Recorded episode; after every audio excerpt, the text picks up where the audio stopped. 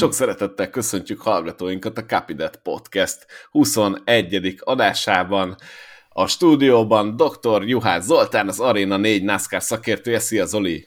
Hello Boszkó, sziasztok! Továbbá Rós András, a 500 Miles főszerkesztője. Szia Andris! Sziasztok, én is köszöntök mindenki. Jó magam pedig Módos János volnék a 500 Miles szerkesztője. Szerintem kezdjük azzal ezt a mai adást, hogy némi változást fogtok tapasztalni a podcast életében, ugyanis összedugtuk itt a fejünket, és arra jutottunk, hogy lehet, hogy többségében a NASCAR-ra helyezzük a hangsúlyt, és ezt a mai adással meg is tesszük. Ennek több oka is van. A, a fő okként említeném azt, hogy én ugye meg hát többen is innen visszaszoktuk hallgatni az adást, és úgy éreztük, hogy az egyensúlyt nem mindig tudjuk megfelelően megtalálni, és néha kicsit kapkodni kell, viszont ilyen több órás adást meg nem tudunk bevállalni, mint mondjuk a juniorék Amerikában, ilyen három órás, úgyhogy inkább lehet, hogy elkezdünk egy témával foglalkozni, aztán majd a későbbiekben meglátjuk, de egyelőre ezt találtuk ki, úgyhogy ez is egy NASCAR-os adás lesz, és innentől valószínűleg az összes főként úgy mondanám, inkább 90-95%-ban NASCAR-os adások lesznek. Nem biztos, hogy soha nem lesz szó az indikáról, de nem fogjuk gyakorlatilag műsorra tűzni, mert egyszerűen annyi esemény van, hogyha mindenről beszélnék, akkor itt lennénk 4-5 órát, és az pedig már szerintünk az elviselhetetlen mennyiség, úgyhogy most megpróbáljuk ezt az utat, aki esetleg az indikár miatt jönne, csak is kizárólag, annak ez most rossz hír, de a nászkárosoknak viszont így tényleg oda tudjuk adni magunkat másfél-két órán keresztül minden héten. Hát ezekkel a hírekkel akkor berobbantunk a 21. epizódba, és Road Amerikára rátogatott a NASCAR mezőnye, viszont én nem a Cup Series-zel indítanék, mit szóltok hozzá, srácok, hanem beszéljük ki ezt az Xfinity-ben látott tömegbalesetet, mert hát ez nem mindennapi esemény volt. Én szerintem a Gregsonnak sikerült az egyenesbe egy akkora balesetet csinálnia, amiben 13-14 autó bekerült. Egyébként erről a videót láthattátok a 500miles.hu-n, az összefoglaló cikkbe is bekerült. Hát nem, nem is tudtuk volna ezt, ezt a videót kihagyni belőle. Egészen, hát nem mondom, hogy érthetetlen, de érdekes esemény volt. Sage Kerem és Noah Gregson ugye a 9-essel akadtak össze. Ugye hm, itt azért hozzátenném, hogy gyakorlatilag amit látunk, hogyha a drága hallgatók nem látták, akkor ajánlom a 500miles.hu-n beütni az óriási tömegbaleset és Tigers győzelem az Xfinity-ben a keresőbe, ezt így, ez a cikknek a címe, és ott látható a videó. Gregson gyakorlatilag az egyenesben neki megy Szécs Keremnek. Ugye az utána lévő interjúkban elhangzik Gregsontól, hogy ez teljesen szándékos volt, Ugye ö, idézem szó szerint, azt hiszem elfelejtette az ezt megelőző három alkalmat, ahol bedobta mellénk a kanyarban, neki ment az ajtónknak, és leszorított minket a versenypályáról, mondta Noah Gregson, és ezen felbuzdulva, gyakorlatilag ezt így visszaadva Szés Keremnek összehozta ezt a, hát egészen látványos tömegbalesetet. Ti hogy láttátok ezt a dolgot?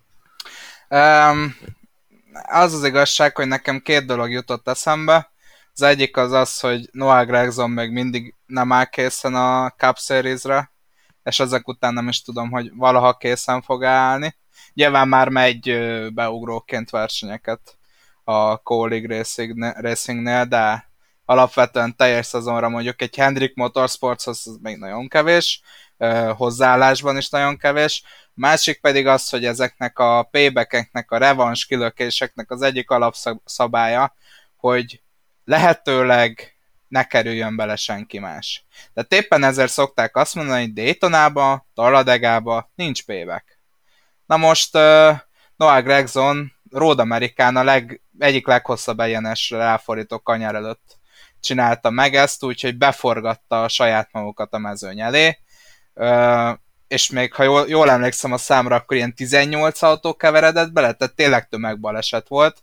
Brandon Brown picit, picit nehezen is szállt ki az autójából, úgyhogy igen, nem volt szép manőver, de ha már megcsinálod, akkor ne úgy csináld meg, hogy a félmezőny belekeveredjen. Minősíthetetlen volt Noah Gregsonnak a fellépése. Én, én vagyok az, aki a Boszkóval folytatott vitáink során általában megszoktam védeni Gregsont, viszont most nem lehet megvédeni. Tehát ez a megmozdulás, ez, ez, ez nem autóversenyre, meg nem sportba való megmozdulás, egészen egyszerűen érthetetlen volt az egész. Tehát én értem persze, amivel ő érvel, abban van igazság. Sage Karam úgy versenyzett, hogy nem tisztelte, semmilyen módon nem tisztelte a környezetét. Egyébként Karamnak nem ez az első olyan versenye, ahol hiperagresszíven közelíti meg az összes féktávot, és mindenkit arra kényszerít, hogy bele-bele emelgessen a gázpedálba, módosítgassa mindenki más a saját ívét, úgyhogy Karam is egy kicsit több helyet követel magának a nap alatt, mint ami feltétlenül járna neki, de hát az a válaszreakció, amit Noah Gregson itt kimunkált, az, az egyetértve Andrissal a teljes felkészületlenségről árulkodik. Tehát, hogy valaki ennyire ideggyenge legyen, hogy a Sargento híthoz közeledve a hármas és az ötös kanyar között a hosszú egyenes szakaszon, akkor, amikor nem sokkal egy újraindítás után vagyunk, és teljesen egyben van a mezőny, az egyik leggyorsabb részén a pályának, az egyenesnek a kellős közepén, úgyhogy prémium pozícióban lenne Gregson arra, hogy a balkanyarnál belső évre kerüljön, kifékezze Karámot, vagy adott esetben kitegye a vállát, és, és kisodorja az aszfaltozott bukótérbe, akkor ő úgy dönt, hogy nem egyenesen indul el, hanem 60 fokos szögben berántja az autóját jobbra, hogy beforgassa mind a kettejüket a mezőny elé, és ezzel a több mint az egy harmada érintett volt a mezőnynek ebben a balesetben, meg is sérültek benne. Tehát az, hogy Brandon Brown ott összecsuklott és, és kiült az autója mellé, hogy kapjon levegőt, tehát gyerekek, ez, ez nálam egy olyan fekete napja volt a Nalgregson féle történetnek, ami, ami nagyon sokáig el fogja kísérni szerintem őt a pályafutása során. Egy lemoshatatlan szégyen volt. Egyébként meglepett titeket? Bocs, hogy így átveszem a műsorvezető szerepét, de meglepett titeket, hogy ilyen későn jött a büntetés, és ez lett a büntetés? Mert uh, azért a NASCAR nem nagyon szokott osztogatni ilyen típusú büntetéseket kilökésért. Na várjál, visszaveszem a műsorvezető szerepet, és mondjuk el, hogy mi volt a büntetés. Már mondjuk egyébként el lehetett olvasni ezt is a 500miles.hu, de a NASCAR utólag büntette Noah Gregson, és 35 ezer dolláros pénzbírságot szabott ki, illetve 30 pontot levont a versenyzői pontszámból, és 30 pontot a tulajdonosi pontszámból, ami azért egy elég jelentős büntetésnek mondható, szerintem. Engem valamelyest meglepett az, hogy ilyen sokat várt a NASCAR a büntetéssel, mert ez egy olyan súlyos sportszerűtlenség volt, ami nyilván nem fér bele a stock autózásnak a, az etikai, meg az írott könyvének a, a, szabályaiba sem.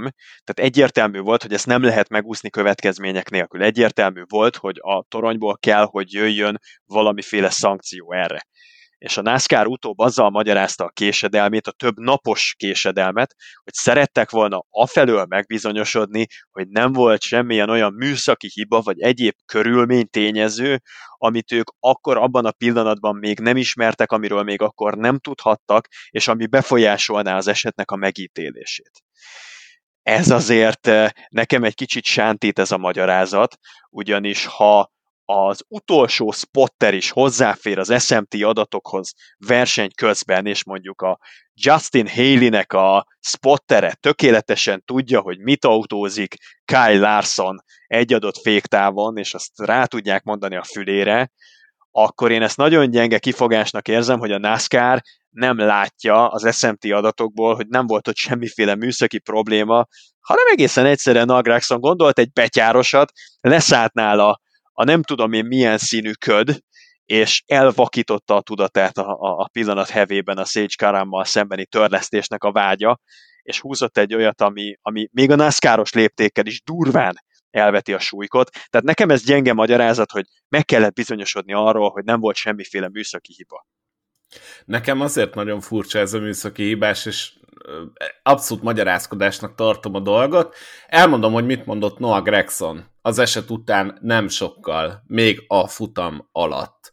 Egy idő után az embernek elege lesz belőle. Vállalom a felelősséget, ő kezdte, én fejeztem be, rendben vagyunk. Nyoma nincs annak, hogy Noah Gregson egyáltalán elkezdte volna a magyarázkodást, abszolút vállalta, ez egy payback volt, így járt. Tehát konkrétan elmondta Gregson, hogy ez teljesen szándékos volt. És amúgy nagyon jó volt szerintem a felvetésed, Zoli, ezzel az ötös kanyara kapcsolatban, már ha valakit ki akarnék lökni, és most a szimulátorból tudok kiindulni, hiszen a valóságban nem vezettem autót, de higgyétek el, ez ugyanúgy működik, akkor egész egyszerűen Gregsonnak annyit kellett volna csinálnia, hogy vagy mellette marad, és az ötös kanyarban úgy kezdi meg a féktávot, hogy kihúzza jobbra az autót, és, és meglöki, vagy azt kellett volna csinálnia, hogy egész egyszerűen beáll Szécskerem mögé, és a féktávon eltolja egyenesen, amit egyébként láttunk Ross Chastain-től például AJ Almendingerrel szemben a kotán. Tehát ennyi lett volna a dolog, Szécskerem el van takarítva, az egész mezőny mehet tovább, meg tudja oldani úgy gyakorlatilag a paybacket, hogy ebből senkinek nem esik bántódása, és kész. Ehhez képest csináltunk belőle egy 13-18 autós, ugye most ki mennyire volt benne, tömegbalesetet. Tehát ha, ha még a paybacket nézzük, és elfogadjuk, hogy jogos, akkor is olyan szinten amatőr és forrófejű megmozdulás volt ez, hogy ezt ilyet még a NASCAR-ban sem, és jól mutatja, hogy a NASCAR egyáltalán büntette, és milyen mértékben büntette ezt a dolgot, mert mondjuk a büntetésre egy Forma 1-es futamon nem kapott fel a fejed, de azért egy Xfinity futamon már igen, főleg utána, de hát az eltelt idő, meg a magyarázkodás az azért sokat, sokat ront ö, szerintem a, a, a helyzeten, és nem, nem gondolom, hogy, hogy ez túlságosan jó volt. Egyébként Gregsonék úgy vették a büntetést, annyit nyilatkoztak, megértjük a büntetést, tudomásul vettük, kész, ennyi. Tehát, hogy nincs, nincs rajta, uh, hogy mondjam, uh, gondolkodás, meg utólag filózás, hogy ezt, ezt nem biztos, hogy kellett volna, meg jaj, nem is magyarázkodnak egyáltalán. És egyébként a csapatfőnök uh, Kelly Earnhardt Miller uh, jelezte, és nagyon tetszett, amit kiírt a Twitterre, hogy Noah egy szenvedélyes versenyző, tettei a pillanat hevében történtek. Ez egy teljesen tudatos tömegbaleset okozás volt, itt semmi ilyenről nincs szó. Uh, igen, Dale Junior volt az, aki egy picit keményebben fo- fogalmazott a podcastba, bár én megmondom őszintén, csak olvastam, nem tudom, hogy valamelyik kötök meghallgatta már az eheti podcastjukat, de igen, tehát egyrészt azt mondta, hogy nem volt szép, azt mondta, hogy nehéz volt végignézni, gyakorlatilag uh, így fogalmazta meg, a másik pedig, hogy, hogy azt mondta, hogy ilyet többet nem szabad csinálnia. Hát még jó.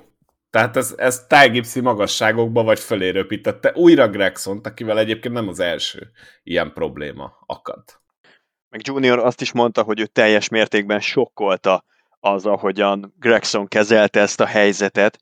Azért eh, pont mondjuk néhány nappal azt követően, hogy szányra kaptak olyan híresztelések, plegykák, meg maga Dale Earnhardt Jr. is elég intenzíven utalt erre, hogy a maga kis garnitúráját szeretné előbb vagy utóbb, de a Cup Series-be is bevezetni, hogyha a lehetőségek engedik, és nyilván egy Junior Motorsportos kupaülésnek az egyik első számú várományosa lenne Noah Gregson. Azért egy ekkora önpusztító manőverbe belemenni, mint amit Gregson csinált. Egyszerűen gyerekek semmi értelme nem volt. Tehát ennél oktalanabb, öncélú emberkedést, mint amit Noah Gregson lerendezett, elképzelni nem tudok. Egy olyan versenyzővel szemben Sage Karam, aki nem az ő súlycsoportját, egy, egy beugróról van szó, aki még nem is teljes menetrendet fut az Xfinity sorozatban, nem az ő súlycsoportja. Gregson a bajnoki címért küzd, és azért egyáltalán nem biztos, hogy azok a pontok, amiket veszít a büntetésének köszönhetően, és ugye ami majd befolyásolhatja a rájátszásba tovább vitt bónuszpontjainak a számát, azok nem fognak hiányozni valamikor a bajnokság későbbi részében. Elsősorban ugye a rájátszásba tovább vihető bónuszpontról beszélek, az, az, azért, az azért egy szűklátókörűségre utal. és amikor Dale Earnhardt Jr. azt mondja, hogy őt sokkolta Noah Gregsonnak a tette, az azért szerintem ki kell, hogy üsse valahogy azt a véscsengőt Gregsonnál is, hogy egyáltalán nem biztos, hogy jó irányba tart ez, hogy megpróbálja itt relativizálni ezt az egészet, meg, meg Kerámra ráfogni a felelősséget, félig meddig felvállalva nyilván az egésznek az ódiumát, de félig meddig el is kerülve azt. Tehát azt hiszem, hogy ez egy olyan durva kirívó szabálytalanság volt, ami, aminél az egyetlen helyes férfias magatartás az, hogyha Gregson mélyen a szemébe néz mindenkinek a kamerákon keresztül, és azt mondja, hogy elborult az elmém, bocsánatot kérek, és meg fogok a felől bizonyosodni, hogy soha többet ilyen nem fordul elő. E, igen, számomra Gregsonnál az a probléma, hogy Kálbosnál is azért engedtük el, nyilvánvalóan eléggé, e, hogy mondjam, tehát neki is, neki is voltak megkérdőjelezhető manőverei, nem is egy a karrierje során, de Kálbus egyszerűen annyira 10-20 évente eljövő tehetség, hogy neki egy picit többet elnézünk. De Gregson szerintem nincs abban a szituációban, hogy bármit megengedjen magának. És szerintem Ty Gibbs is van akkora tehetség, hogy azért nézik el neki sokan azokat a dolgokat, amiket csinált, mert, mert akkora tehetség. Viszont, viszont Gregsonnál meg folyamatosan azt érzem, hogy na most akkor megkomolyodtam, és mindig tudjátok, jön a nyilatkozat, hogy Gregson úgy érzi, hogy már, már megéred, Gregson úgy érzi, hogy már megkomolyodott, meg Gregson úgy érzi, hogy felnőtt a feladathoz, és akkor utána csinál egy ilyet. Tehát számomra a Gregson ez egy ilyen hullámvasút az egész karrierje eddig. És én emlékszem, hogy évelején pont dr. Juhász Zoltán volt az, aki azt mondta, hogy ez az Xfinity mezőny, ez kicsit most így a senki földje. Tehát, hogy igazából ilyen nagy talentumok nem nagyon bukkannak föl, ugye hát Ty Gibson kívül, és, és Noah Gregson szerintem egy icipicit frusztrált. Ugye ezen a versenyen beugrott Kyle Larson is, Cole Caster is, és mind a ketten olyan szinten fújták ki Gregson orrát, hogy, hogy szerintem azért ez egy picit frusztráló lehet, és, és azért nyilván ők is képbe vannak, hogy, hogy ez a mostani, tényleg az idei évi Xfinity mezőny, ez nem a legacélosabb, amit az elmúlt 10 évben láttunk, vagy 20 évben láttunk, és ehhez képest aki arra jár, gyakorlatilag elveri Noah gregson aki a kábba tart. Tehát ez szerintem biztos, hogy egy plusz frusztráló tényező volt a számára, és amikor azt látja, hogy egy beugró versenyző és Sage Kerem neki megy a kocsi oldalának, letaszaltja a kanyarból, és ezt a, a USA network mindenki látja, akkor lehet, hogy szerintem ez ad egy picit ehhez a frusztráltsághoz. Az NBC-n. Nem az NBC-n volt ráadásul? Azt hiszem az Xfinity ott volt. Lehet. Nem tudom. Nekem nagyon a USA rémlik, de lehet, hogy az NBC-n volt, nem tudom. Viszont az a lényeg, hogy ugye nyilván ezt mindenki látja. Tehát, hogy ez, ez lehet, hogy hozzáad egy, egy icipicit ehhez. És, és Gregsonon én érzek egy ilyen, hát most bocsássatok meg a hasonlatért, nekem kicsit ez a, tudjátok, ez a kapuba ugató tacskó, aki, aki nagyon ugat, nagyon dühös, de mégis, hogyha mondjuk oda megy egy, egy komolyabb kaliberű kutya, akkor azért úgy picit úgy megnyugszik és, és Gregsonnál én ezt érzem, hogy mintha egy picit feszült lenne, most ne vegyétek egy per egybe azt, amit mondok, csak egy ilyen hasonlat volt, hogy Gregson ezt érzem, hogy van egy ilyen belső feszültség, amit nagyon könnyű nála a felszíre hozni, ezt a frusztráltságot, és, és azért hoz ilyen döntéseket. Az a nagyon érdekes helyzet, hogy Noah Gregson mondjuk az élete legjobb elmúlt 365 napos periódusán van túl. Tehát akárhonnan is nézzük, ennek az embernek most kellene a legoptimistábban tekintenie a jövő felé, ennek az embernek most kellene a leginkább a karrierjének a felfelé lendítésével foglalkoznia, mert történetesen mondjuk az elmúlt egy esztendőben megnyert öt versenyt, és stabil bajnok esélyessé nőtte ki magát, olyan pályatípusokon mutatott erőt, ahol korábban tőle azt nem szokhattuk meg, vezérűrű, azt hiszem, a Junior Motorsportson belül, és nagyon szép várományosa egy nagyon stabil két évtizedes, legalább két évtizedes kupa karriernek, mert, mert megvan erre azt gondolom minden előfeltétel.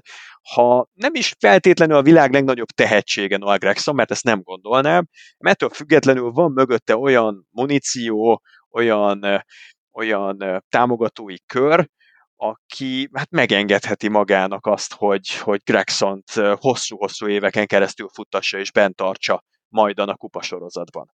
És ahelyett, hogy ez a kegyelmi szituáció, amiért ölni tudnának a feltörekvő félben lévő fiatalok, ez őt, őt komfortosabbá tenni a maga helyzetében, ahelyett ez a reakció, ami lecsapódik benne.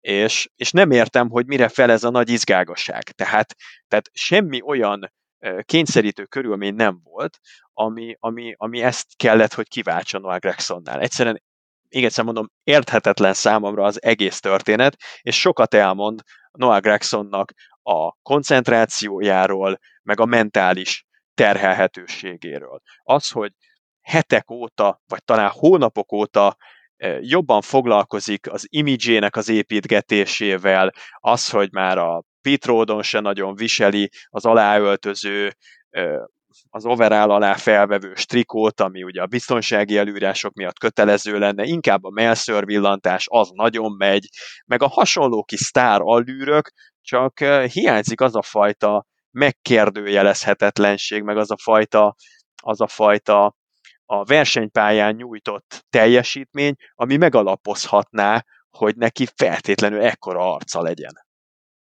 Tudom, hogy sokan nem szeretik, és tudom, hogy itt a virtuális stúdiónkban is sokan nem szeretik, de újra egy focis hasonlattal élnék, és Morfi kész is magad.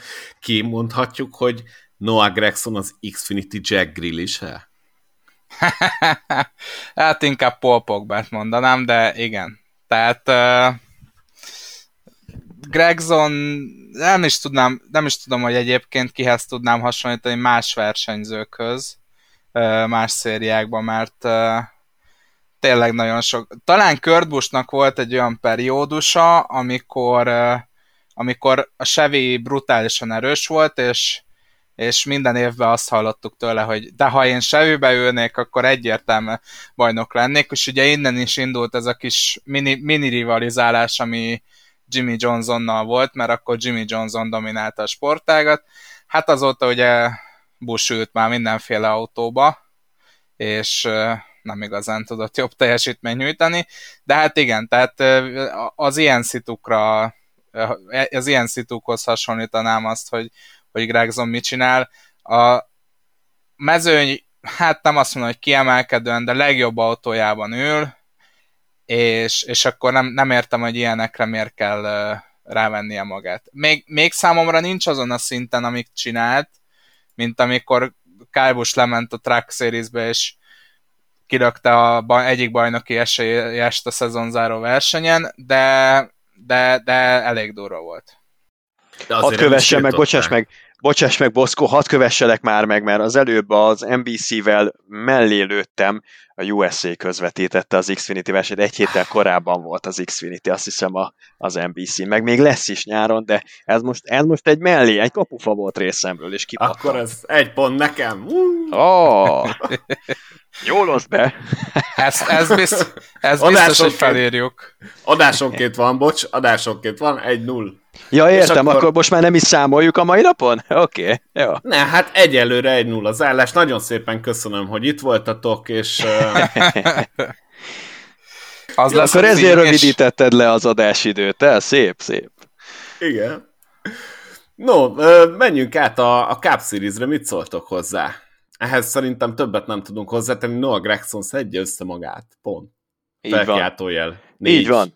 Jöjjön a Cup Series, bár, bár, bár, azért most szó nélkül el fogunk menni a futamvégi hajrá mellett, meg hogy... Igen. Ugye? Tehát Igen, akkor... el fogunk. ne csináld már, hát azért annyit, annyit szittuk már Ty Gibbs-et a maga agresszivitásáért, hogy ő is túllő a célon, ő is az ifjonti hévvel nem nagyon tud megbirkózni, hogy most, amikor, amikor Kyle larson még egyszer mondom, Kyle larson aki szerintem a világ legjobb autóversenyzője jelenleg, tehát Kyle larson hibára kényszerítette, és mindenféle kétes manőver nélkül megkérdőjelezhetetlenül felülmúlta egy hajrában, akkor azért Ty Gibbs-et ki kell emelni, és azt kell mondani, hogy szintet lépett a pályafutásában, egy szimbolikus nagy győzelmet aratott, ugyanúgy majd, akiről mindjárt beszélni fogunk, aki a kupában ugyanezt megcselekedte, ugyanúgy szintet lépett, és ugyanúgy egyet, egy, egy nagyon nagy pipát betehet, vagy egy nagyon nagy kalpot felcsatolhat az övére, mert olyan dolog történt, ami még eddig soha Ty Gibbs megérkezett az abszolút elitbe, és elvitathatatlanul megérkezett azzal, hogy Kyle larson megverte egy, egy, egy pariban folytatott 50-50 kiki küzdelemben. Igen, és én nem is erre fűznék rá, mert, mert tényleg aki látta, az látta, zseniális teljesítmény volt Ty Gibbs-től, és tényleg a pályán, pályán verte meg a, az egyik legjobb épített pályás menőt Amerikában. Inkább azon gondolkozzunk el szépen lassan, hogy na de kinek a helyére fog érkezni Ty Gibbs? Tehát, hogyha így most tippelnem kéne, akkor talán Christopher Bellnek van a legnagyobb veszélyben a, a helye. Ugye Truexnek már megköttetett a szerződés a jövő évre, Kai Bush, az egy érdekes csörte lesz. Ugye Christopher Bellnél most volt egy érdekes érdekes manőver, hogy át, átvitték Buba Valaszhoz a, a pit csapatának egy részét, úgyhogy ez picit számomra azt mutatja, hogy, hogy még az is lehet, hogy őt nem is negyedik versenyzőnek nézik itt a Toyotán belül, hanem nyolc, vagy hatodik versenyzőnek, úgyhogy nem tudom, hogy Bellel mi lesz. Ti mondjátok meg, hogy szerintetek Gibbs már jövőre érkezhet-e a Cup Series-be, és ha igen, akkor kinek a helyére? Én, én megmondom, szerintem a Ty Gibbs jövőre a Cup series a Joe Gibson belül az S-sel kezdődő és Enkire végződő pilóta helyére jöhet. Én nem gondolom, hogy Christopher Bell nem kapná meg az esélyt még egyszer legalább. Ugyanis Christopher Bell egyáltalán nem teljesít rosszul hogyha az összképet nézzük. A futamgyőzelemtől messze van, nem is jött össze, de nem vagyok benne biztos, hogy ez még az alapszakaszban nem fog megtörténni, és mi van akkor, hogyha Christopher Bell futamot nyer, illetve a pontok alapján is, hogy nagyon közel van a rájátszáshoz, de ne szaladjunk ennyire előre, mert itt több témát is bedobtál, hogy a pit csapatát is átirányítják, ez is egy hír igazából, majd szerintem ezt is jobban kibeszéljük. Bár ha gondoljátok, akkor át is kanyarodhatunk ezzel a huszárvágással a, a Cup Series-re. De én nem gondolom, hogy Christopher Bellnek a helye veszélyben lenne. A Truex aláírt, én azt is úgy vélem, hogy a Kálbus is maradni fog, tehát szerintem pont a Joe Gibbsnek teljesen így marad a felállás, hogy van. Joe Gibbs szerintem már sokszor elkövette azt a hibát, hogy túl jó versenyzőknek túl kevés bizalmat szavazott meg a pályafutásuk kezdetén arra, hogy bizonyítsanak az istálóján belül, és aztán túl nagy árat fizetett azért, hogy azok a versenyzők máshol kamatoztatták a tehetségüket.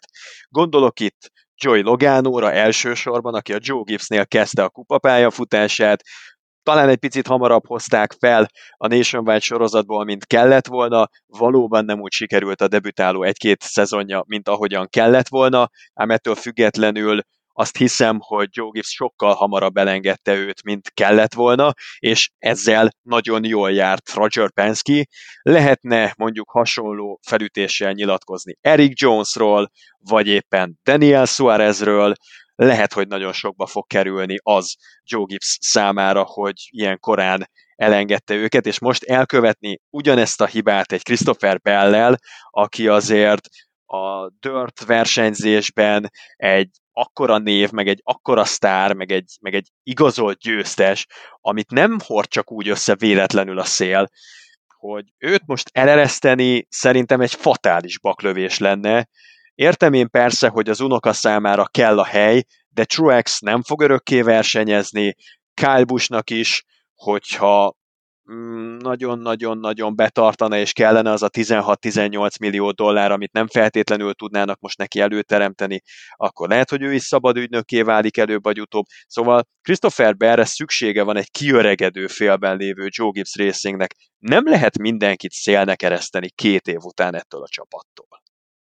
Hát és főleg úgy, hogy Harrison Burton kezét is elengedte a Toyota, tehát ha jól emlékszem, és javítsatok ki a tévedek, de ő Toyota nevelt volt, és végül most egy Forddal versenyzik. Jól emlékszem? Így van.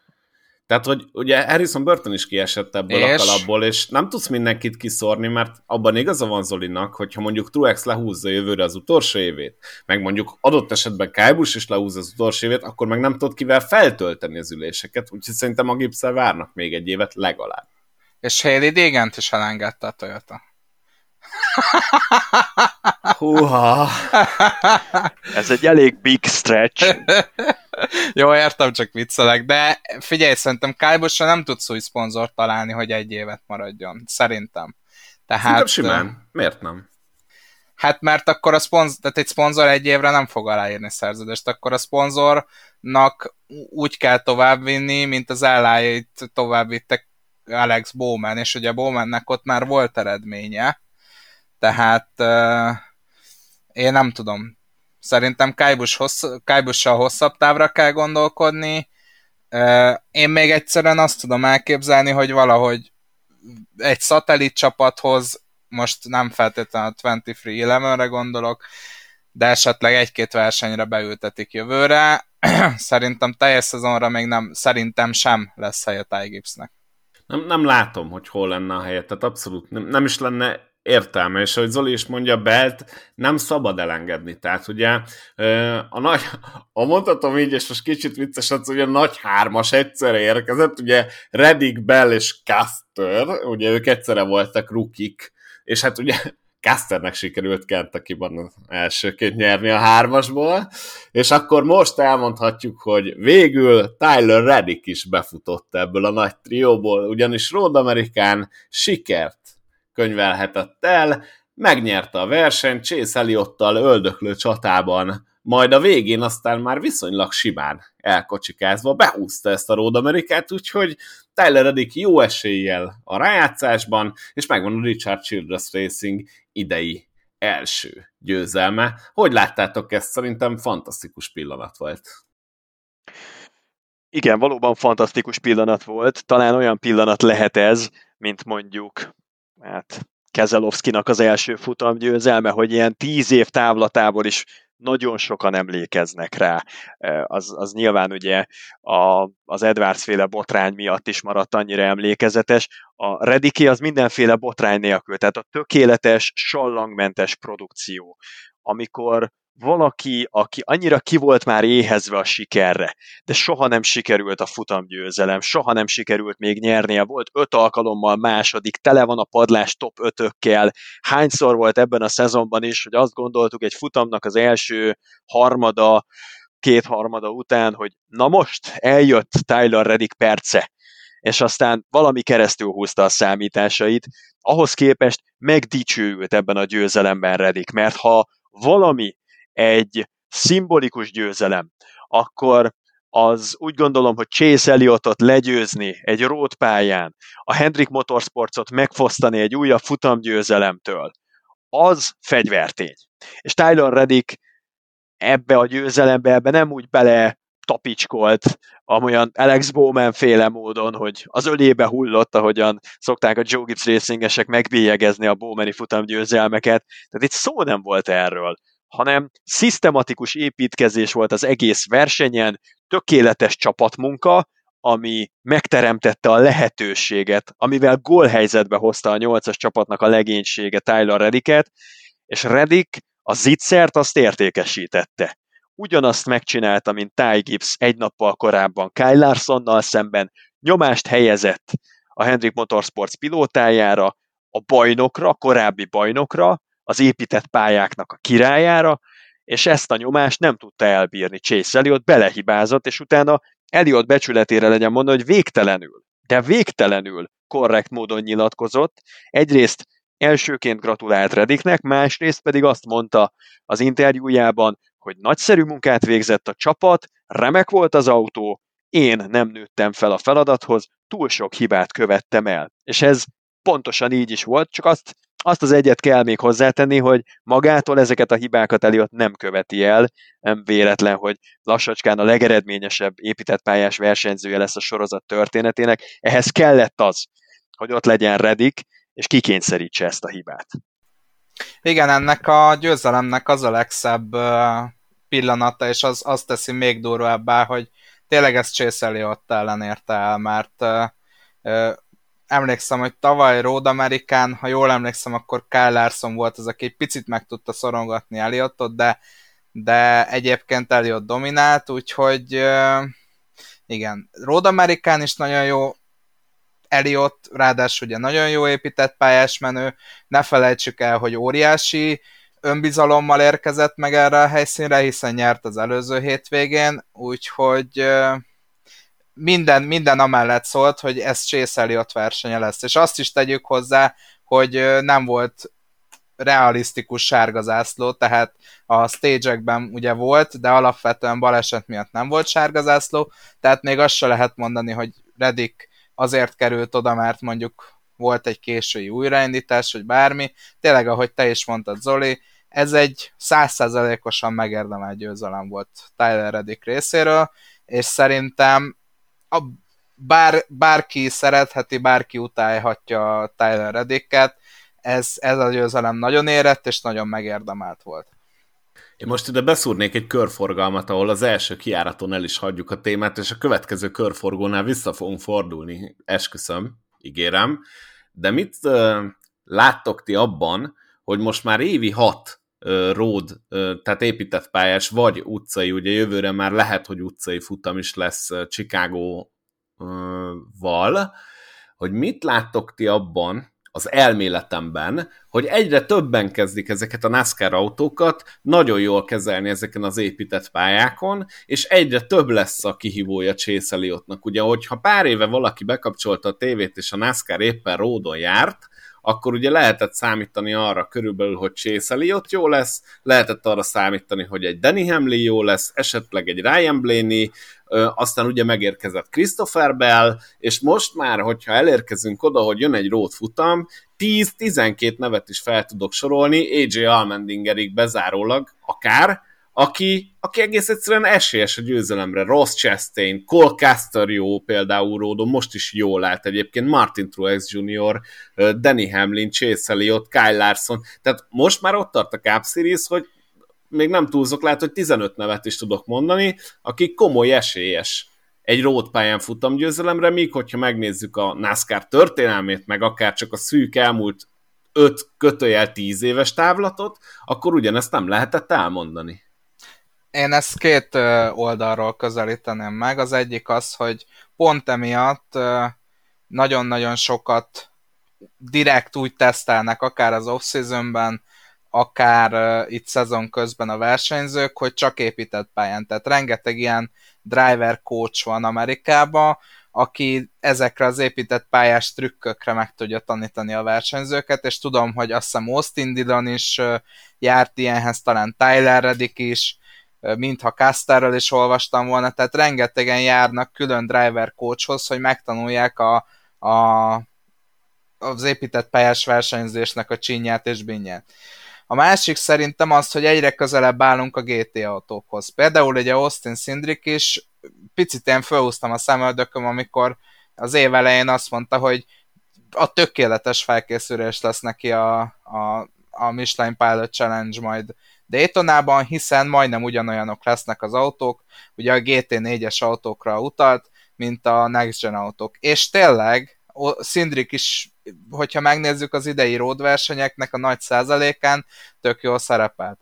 Tehát egyre gétésebbek ezek az autók, és, és egyre inkább koncentrálnak a versenyzők is arra, hogy, hogy minél jobban tudjanak menni ezeken a pályákon. Már nem teheted meg azt, hogy eh, pálya, akkor ez csak így elcsillezgetem, meg ellazázom ezeket a helyzeteket. Redik esetében konkrétan tudjuk, hogy Josh Wise-zal, Scott Speed-del készült együtt, akik nem mellesleg oroszlán részt vállaltak abban is, hogy Kyle larson meg a Hendrikeseket szintre hozzák.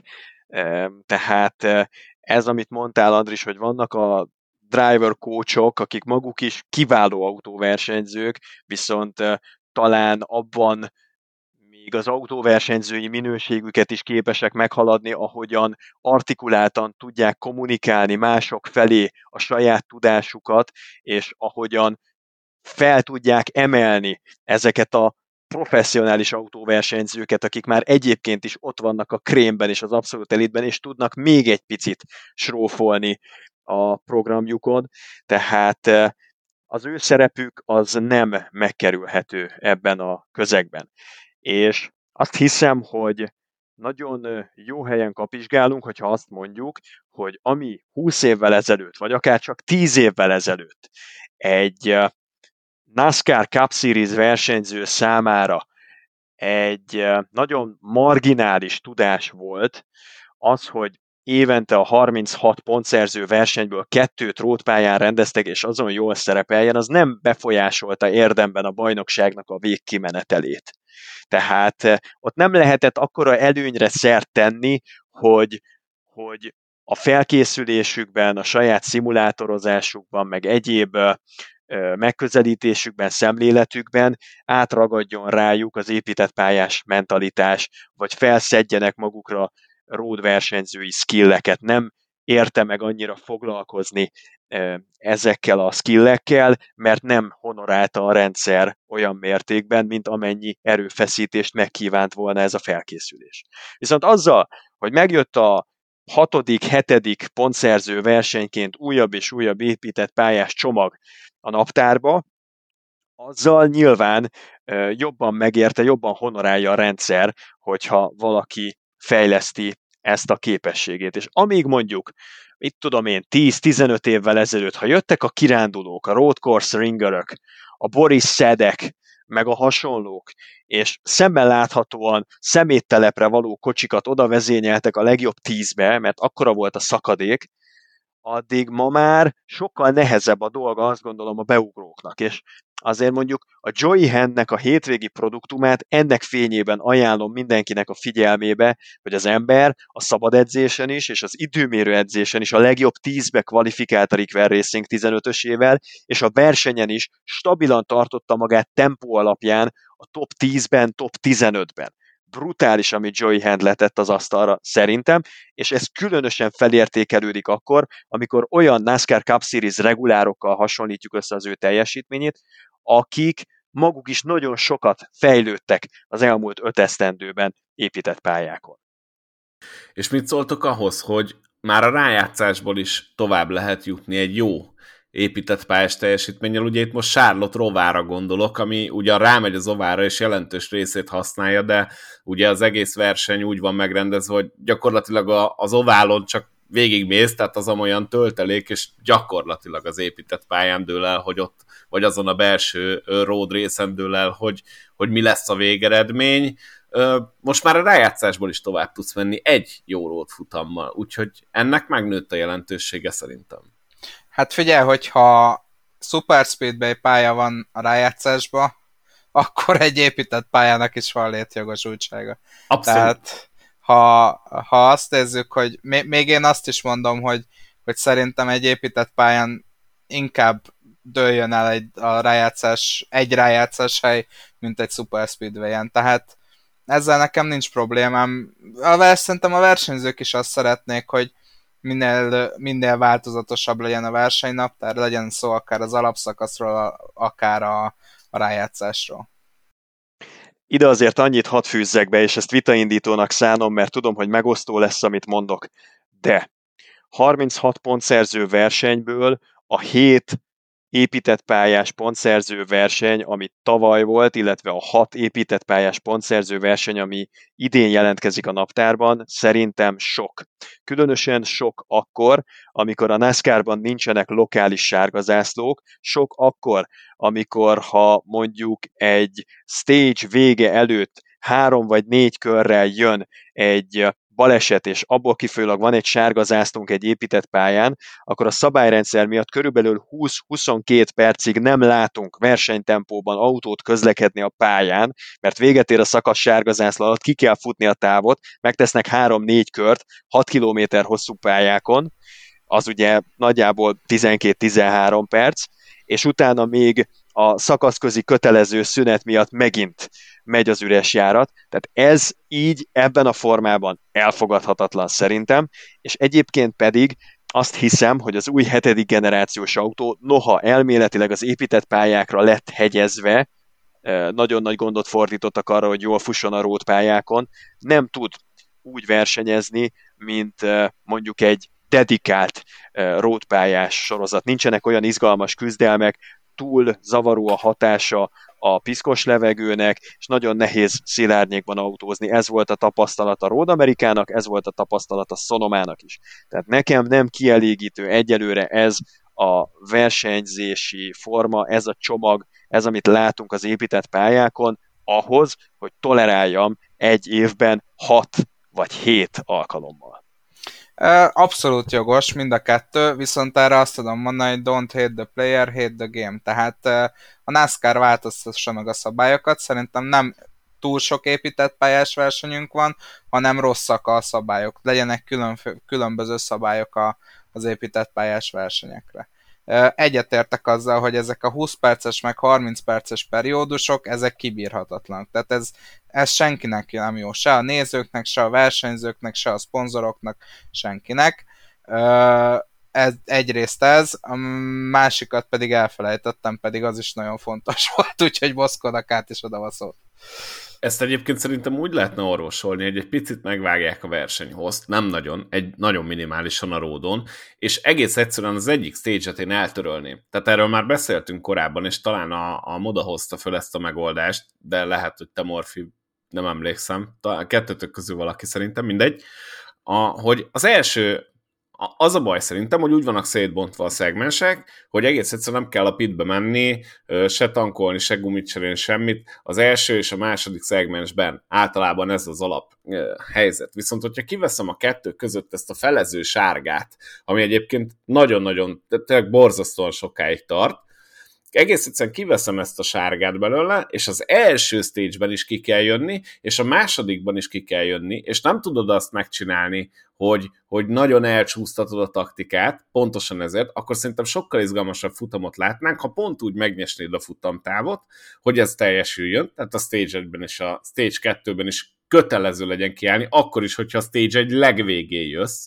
mert ne bírja ki. Én pont ide lőném be a futamtávot, akkor egyrészt látnánk taktikai csatározást is, hogy valaki a stage 1-nek melyik pontján jön ki, másrészt meg másrészt meg nem lennének ezek az üres járatok, legalább egyet ki tudnánk venni, ami ezt a 20-30 percet kiveszi a futamból, és összességében szerintem a, az utolsó stage megnézve, akár mondjuk Sonomán, akár itt Road Amerikán elképesztő izgalmakat láttunk. Tehát azért ott a Suárezék hozták a, a, a Busherrel az izgalmakat, a Harvicknak a drámája. Én nem gondolom most már, és megváltozott a véleményem hozzáteszem, mert szerintem én voltam az egyik fő szószólója annak, hogy, hogy a hat rót futam sok, nem sok, a futamtás sok, és az elosztás rossz. Egyébként simán tartanám ezt a hat futamot, mert változatosá teszi a naptárat, és egész egyszerűen tök jó izgalmakat hozott idén. Hát gondoljunk Kotára, AJ Almendinger és Ross Chastain harcára, tényleg előbb említettem Sonomát, amit Suárez leművelt, az elképesztő volt, akkor itt van Road America, hát ki gondolta volna, hogy Tyler Reddick pont Road Amerikán, könyörgöm, hát az utolsó utáni pályára raktam volna, ahol Reddick nyer, és nem is mondtuk egyébként a fantaziban sem, de ez majd egy Na, másik szép. topik lesz. Minden héten bemondtuk Tyler Reddicket a fantaziban, ezen a héten nem, és szerintem ő maga is meglepődött, hogy ilyen teljesítményt jutott. Tehát a versenyeket kéne egy picit átalakítani, de ez a hat szerintem már nem sok.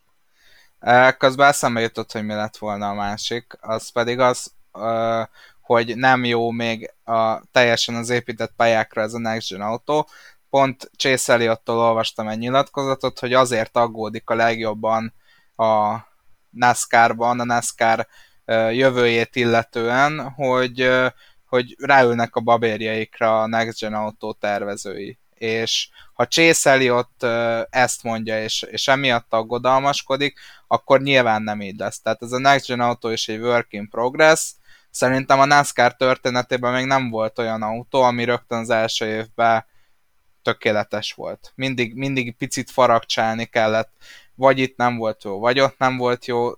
Nyilván ennek a Next Gen autónak is vannak jelenleg még hátulütői, meg hibái, de szerintem ez majd, ez majd lesz faragva, főleg, hogyha, hogyha a széria legnépszerűbb versenyzője is azt mondja, hogy itt bizonyos dolgok nincsenek jól.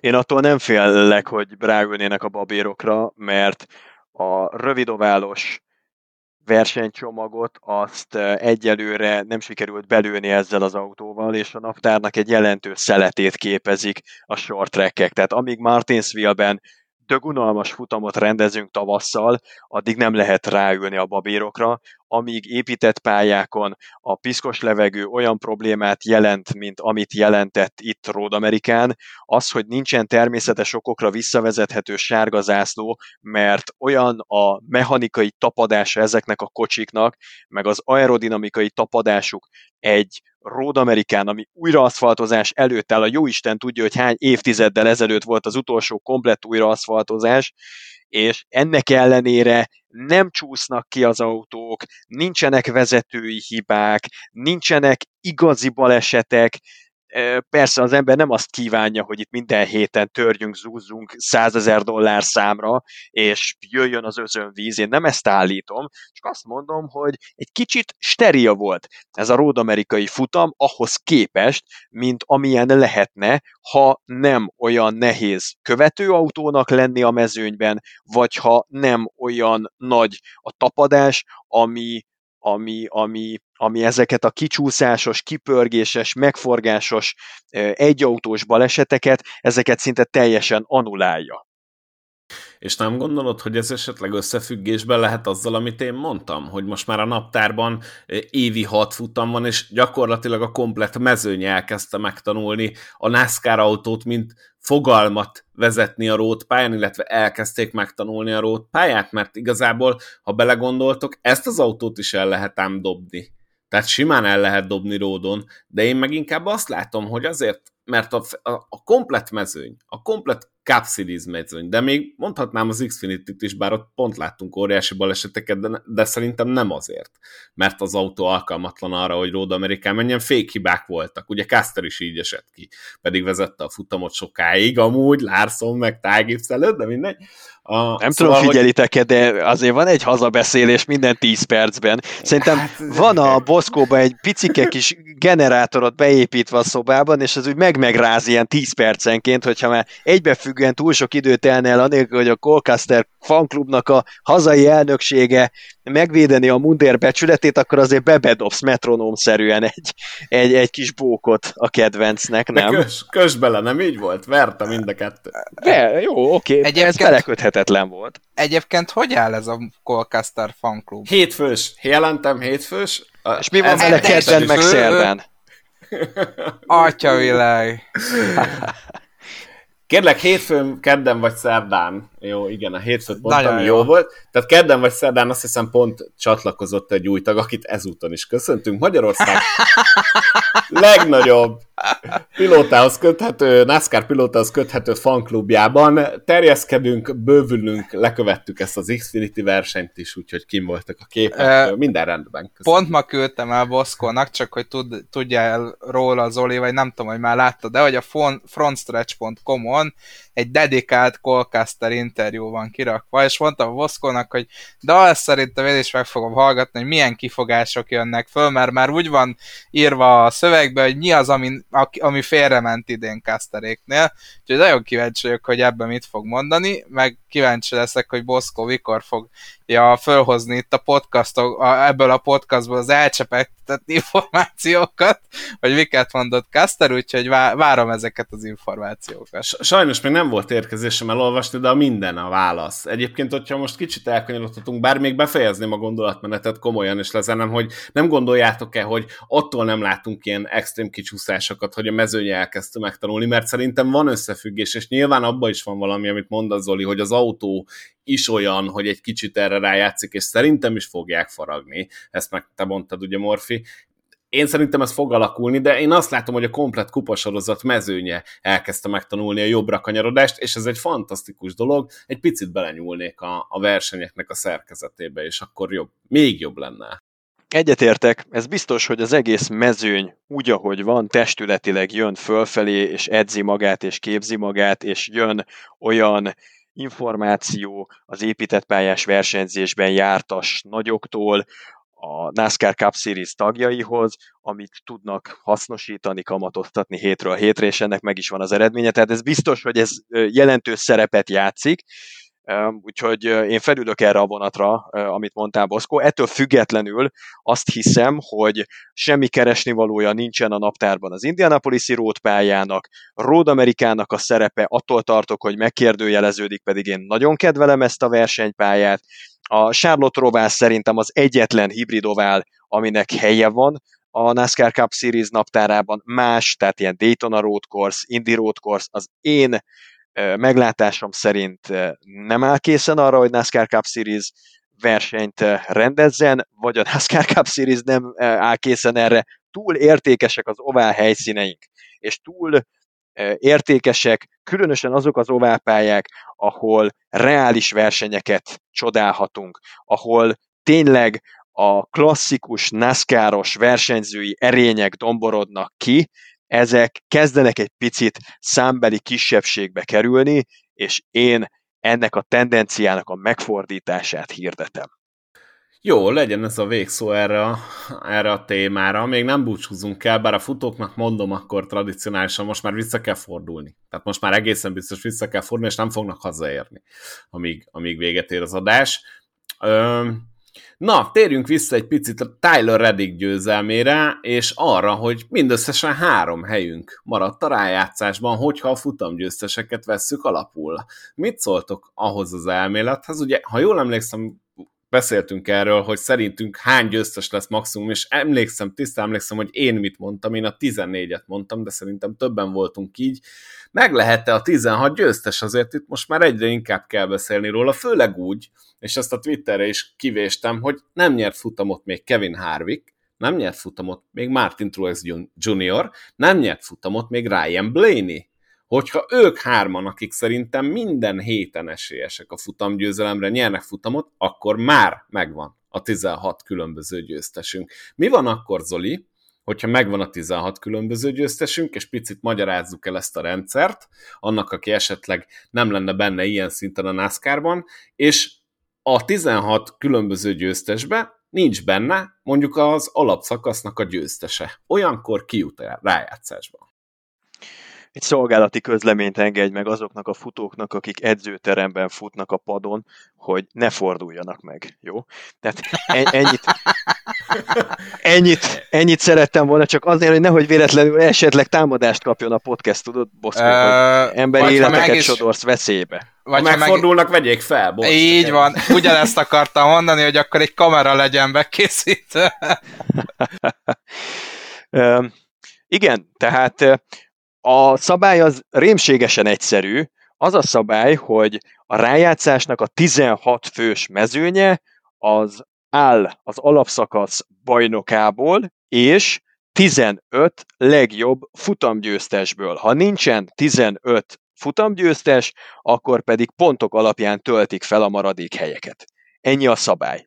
Ez azt jelenti, hogy jelen esetben ha az alapszakasz bajnokságot nézzük, akkor Bléni és Elliot pályázik a legnagyobb eséllyel arra, hogy megnyerje az alapszakasz 26 versenyét követően az alapszakasz bajnoki címet.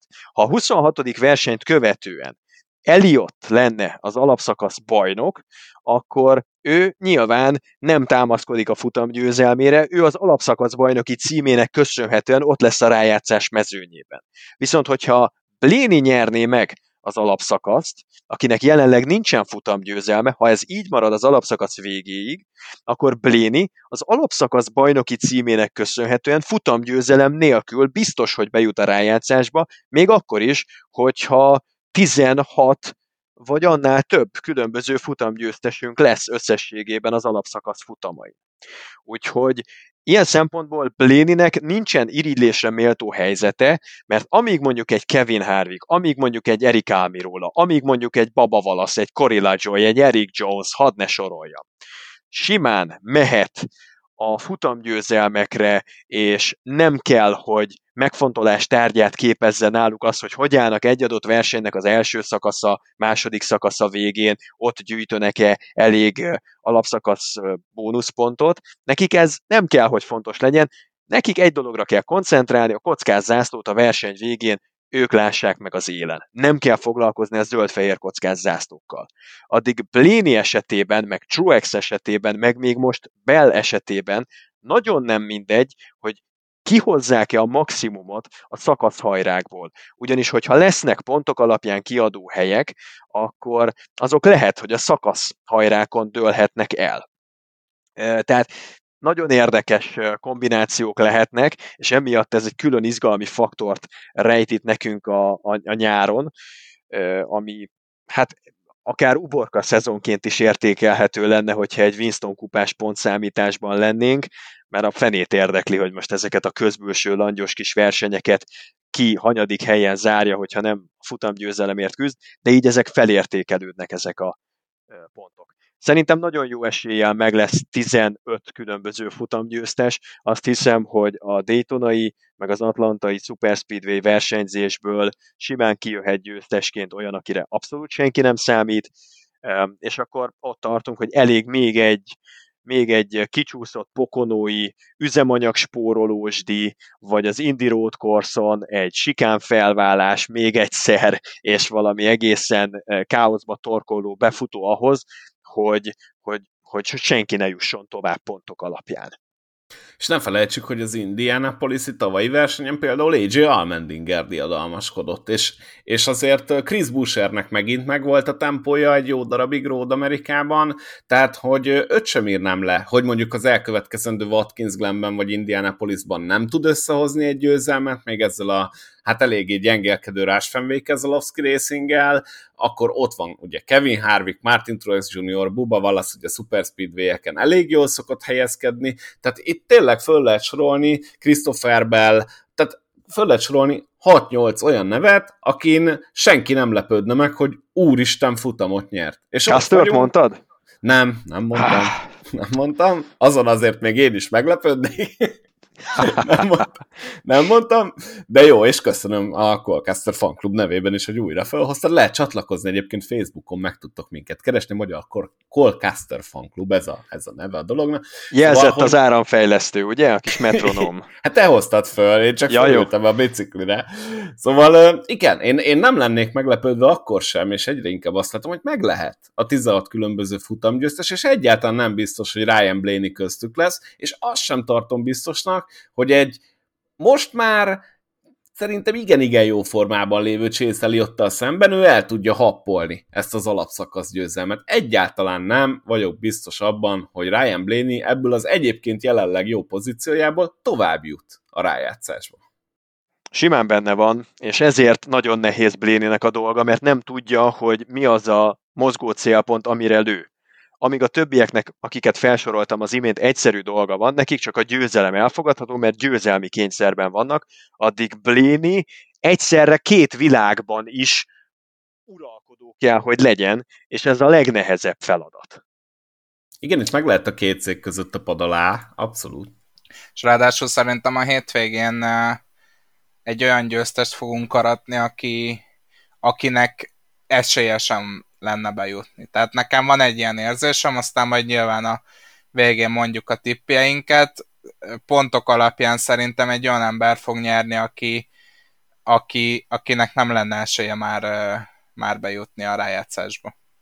Hát ugye az átalakított Atlanta következik ezen a hétvégén, és valamiért én is azt érzem, Andris, hogy benne van a levegőben egy, még az, a felsorolt neveken felül is egy meglepetés győzelem, és pár most Zoli lehet, hogy ugrani fog erre, de mondjuk egy McDowellnek számomra azért, hogyha nem épített pályáról beszélünk, meglepő lenne a győzelme, még akkor is, ha jó formában van, bármikor becsúszhat egy, egy olyan név is, akit nem vársz minden héten azért, hogy, hogy a futam győzelemért harcoljon, és Atlanta is, az most nagyon ilyen, és ráadásul most csak 400 lesz, ha jól emlékszem, ugye rövidítették a, Igen. a tavaszihoz képest, tehát itt aztán tényleg bármi előfordulhat. McDowell nálam az atlantai verseny egyik fő esélyese. Bemondott a fantaziba? Én mindenhova bemondom, én fantazitól függetlenül bemondom nektek.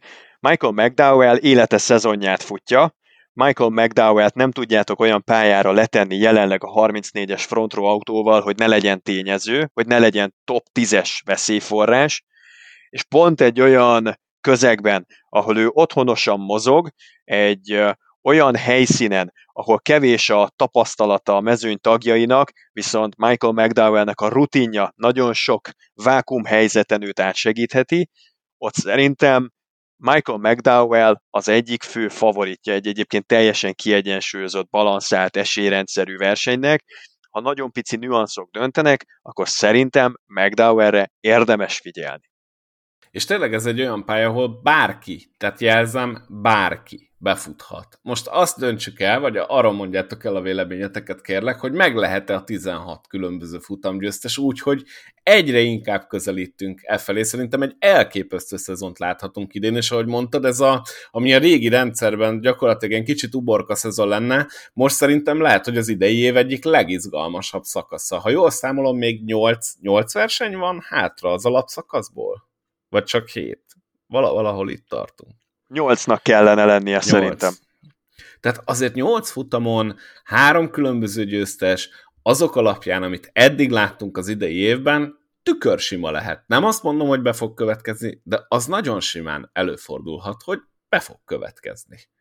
És, és a ilyet a NASCAR azóta, amióta bevezették ezt a rájátszásos rendszert, most nagy vonalakban elmondom, ugye az első körbe a 16 pilóta jut be, onnantól a többieknek nincs esélye a bajnoki címet megszerezni, tehát hogyha megnyerik mondjuk olyan pilóta a Phoenixi utolsó döntő versenyt, aki már ebbe a 16-ba nem került be, vagy akár később kipotyog, mert ugye ez három lépcsős dolog, nem lesz bajnok, hanem az lesz a bajnok, aki a legjobb négybe a végén, ami marad, abba bejut. De majd ahogy haladunk a rájátszásba, ezt folyamatosan fogjuk mondani, hogy hogy működik. Első körben a 16 úgymond legjobbat próbálja megtalálni a liga, és szerintem ezekkel az autókkal már az első éven kijön, hogy ez amúgy egy szuper rendszer.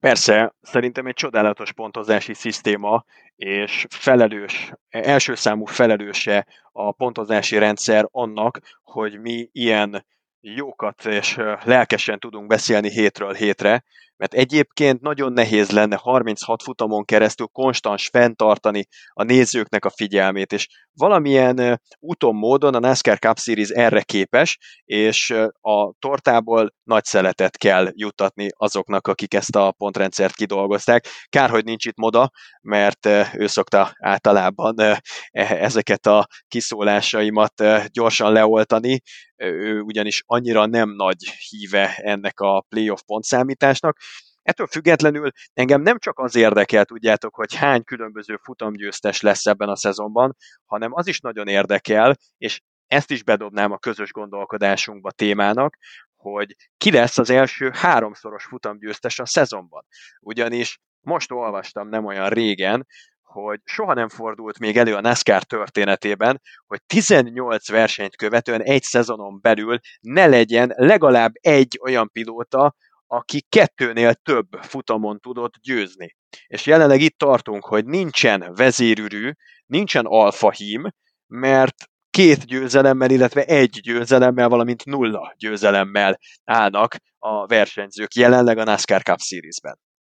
Hát ha én a jelenlegi formát veszem alapul, akkor én Chase Elliotot mondanám, aki, akit az első háromszoros győztesnek várnék, és majdnem össze is hozta már most Road Amerikán, és ne felejtsük el, hogy lesz egy Watkins Glennünk, még Indianapolis, hogyha ő tudja tartani legalább ezt a jó ródos formáját, és egyébként szerintem Oválon is ö, nagyon jól megy, olyan, mintha egy picit felébredt volna korábban Eliott, mint vártuk, ugye ez itt a, a rájátszásra tendáltad ezt a, ezt a kicsit előrelépést, ugye Eliott azért képes a szezon elején picit bebólintani, de szerintem most bomba formában versenyez, úgyhogy ha nagyon tippelni kéne, akkor én Chase Elliotot mondanám.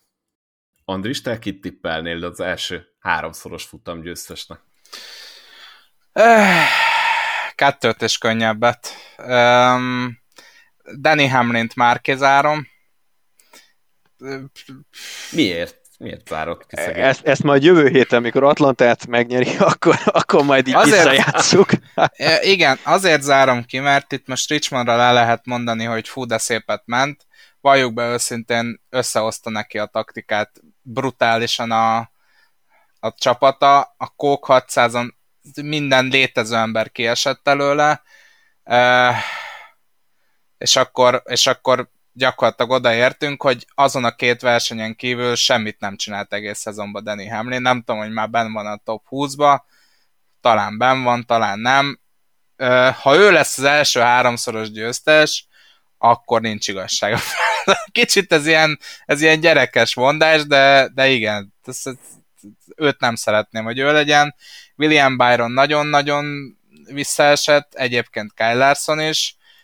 Eliott van egyedül jó formában, de Eliott meg ilyen nagyon ingadozó teljesítményt nyújt, tehát őre se tudnám azt mondani, hogy most nem tűnik el 3-4-5-6 versenyen, és akkor meg már vége van az alapszakasznak. Joey Logano, Ross Chastain. Tudod mit? Én bemondom Ross Chastain-t. Én, én, én azt mondom, hogy Chastainnek lesz még itt a nyári időszakban egy, egy fantasztikus győzelme. Én is unalmas pacák leszek, mint Bockó, tehát én is Eliotra gondolok. Jönnek még épített pályák, és azért elnézve az elmúlt három-négy évet, nagyon nehéz elképzelni, hogy Eliott nem nyer épített pályás versenyt, sőt, hogy a Hendrik Motorsports nem nyer épített pályás versenyt egy szezonon belül, így, hogy hatra felduzzadt a száma a rótpályáknak, az szerintem elképzelhetetlen lenne. Tehát Watkins Glenben is főesélyesnek gondolom, az Indy Roadon is főesélyesnek gondolom Eliotot. A New Hampshire az viszont két hét múlva lesz, és ott egy Chastain győzelem, minden további nélkül benne van a pakliban, úgyhogy ha, ha, ha New Hampshire-t megnyeri Chastain, akkor nyilván vissza az egész, de összességében Eliott mellett tenném le, és akkor kettő-egy arányban Andris leszavaztuk. Annyi, hogy Hamlin a nagyon combos 20. helyen van a bajnokságban, mondjuk azt tudjuk, hogy ők a világtörténelem legveszélyesebb 20 valahanyadik helyezett csapata, hogy Chris Gabehart összefoglalt, amikor azt hiszem 22-ek voltak, tehát tényleg minden héten ott vannak fenyegetés szintjén, és Hamlin Atlanta Super Speedway alakításával arra felé is fő favorit. Mondjuk, mondjuk McDowell mellett ilyen épített, vagy bocsánat, Super Speedway specialistaként, meg Keselowskit mondanám egyébként erre a hétvégére, mint az abszolút sötét lovat, Úgyhogy van nekem itt pár finom receptem, ami készülőben és kiforralóban van. Tudjátok, mi az érdekes? Hogy amíg a Hamlinnek nem jött össze a futamgyőzelem, volt egy olyan cikk, cikkünk, a, aminek nyilván külföldi forrás volt pont az alapja, és egy ilyen gyűjtés, ami érdekes volt, és hát magyarul tálaltuk nektek, hogy a Danny Hamlinnek egy nagyon-nagyon szerencsétlen szezonja van. És azóta nyert kétszer, és én megfordítanám, Danny Hamlinnek iszonyatosan szerencsés szezonja van, hogy kétszer tudott nyerni ezzel a teljesítménye, mert én erre egy vashuszas nem tettem volna föl, hogy ebből összehoz két győzelmet. Abszolút százszerzalékig egyetértek veled, hogy igen, amíg, a, amíg az első győzelme nem volt meg, addig is inkább olyan dolgok történtek vele, hogy a pit csapata ugye rosszul szerelte föl a kerekét, pit kiáraton beváltotta az egyest a hármas helyett, amit nem, nem is tudom, hogy hogy csinált meg. Ja igen, mert hogy azt hitte, hogy H-váltó, és nem fölfele váltott, hanem nem, szóval mindegy, lényeg a lényeg, hogy Danny Hamlines volt. Egyetértek, tehát Hamlinnek szerintem általánosságban nincs nagyon meg a tempója idén, hogy, hogy úgy beszéljünk róla, mint mint valós esélyesről, vagy, vagy hogy ő legyen az első, aki három futamot nyer. Aztán hát láttunk már ennél nagyobb csodát a NASCAR-ban.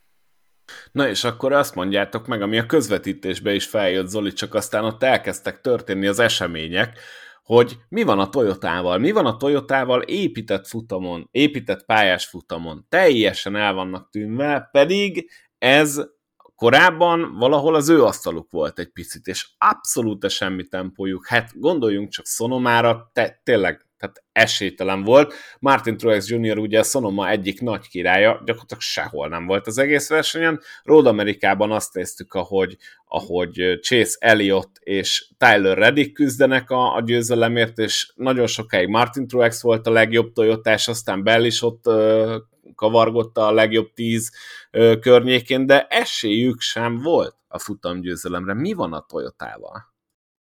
Azt te is tudod, Boszkó, hogyha én ezt a kérdést meg tudnám válaszolni, akkor én nagyon gazdag lennék most, és az Amerikai Egyesült Államokba tartó egyik repülőn ülnék, hogy kisegítsem a Joe Gibbs Racinget, de e, hogy mondjam, tehát írmagját nem tudom felvonultatni e, az ennek a kérdésnek a megválaszolásához szükséges tudásnak.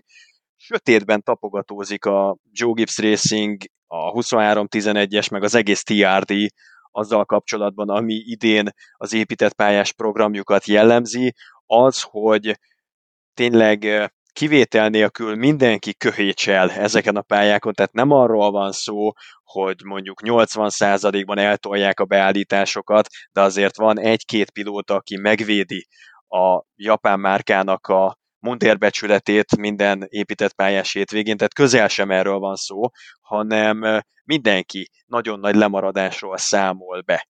És egyszerűen érthetetlen az egész, hogy mi történik akkor, amikor mindenki ugyanazokat az alkatrészeket kapja egyen beszállítóktól, és mindenkinek lehetősége van ugyanazokat az alkatrészeket összeszerelni, összecsavarozni, és azzal kigördülni a pályára.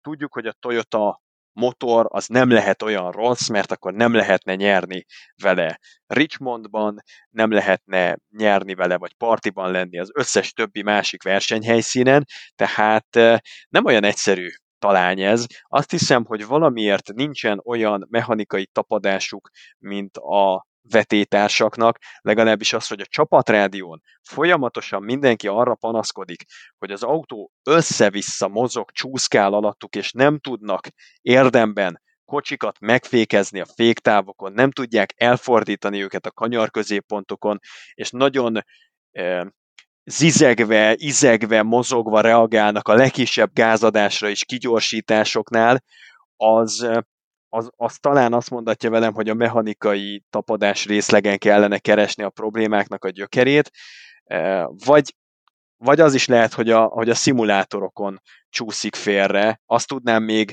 magyarázatként felhozni, hogy lehet, hogy a Toyota a saját szimulátoraiban, a saját deltáit azt, e, azt, azt következetesen e, túl exponálja, vagy alul exponálja versenyekre, épített pályás futamokra, mert még csak azt mondom, hogy jelenleg az alagút végén a fényt sem lehet látni, annyira mélyre temették be magukat. Hát és akkor ehhez képest nézzük meg Kájbus futamát, aki nem hogy tempóban nem volt ott, hanem minden mást is sikerült elrontani. Tehát Kájbus elvett 10 pontot a fantazimból ezen a hétvégén azzal, hogy nem előzte meg egyébként a csapattársat Christopher Bell.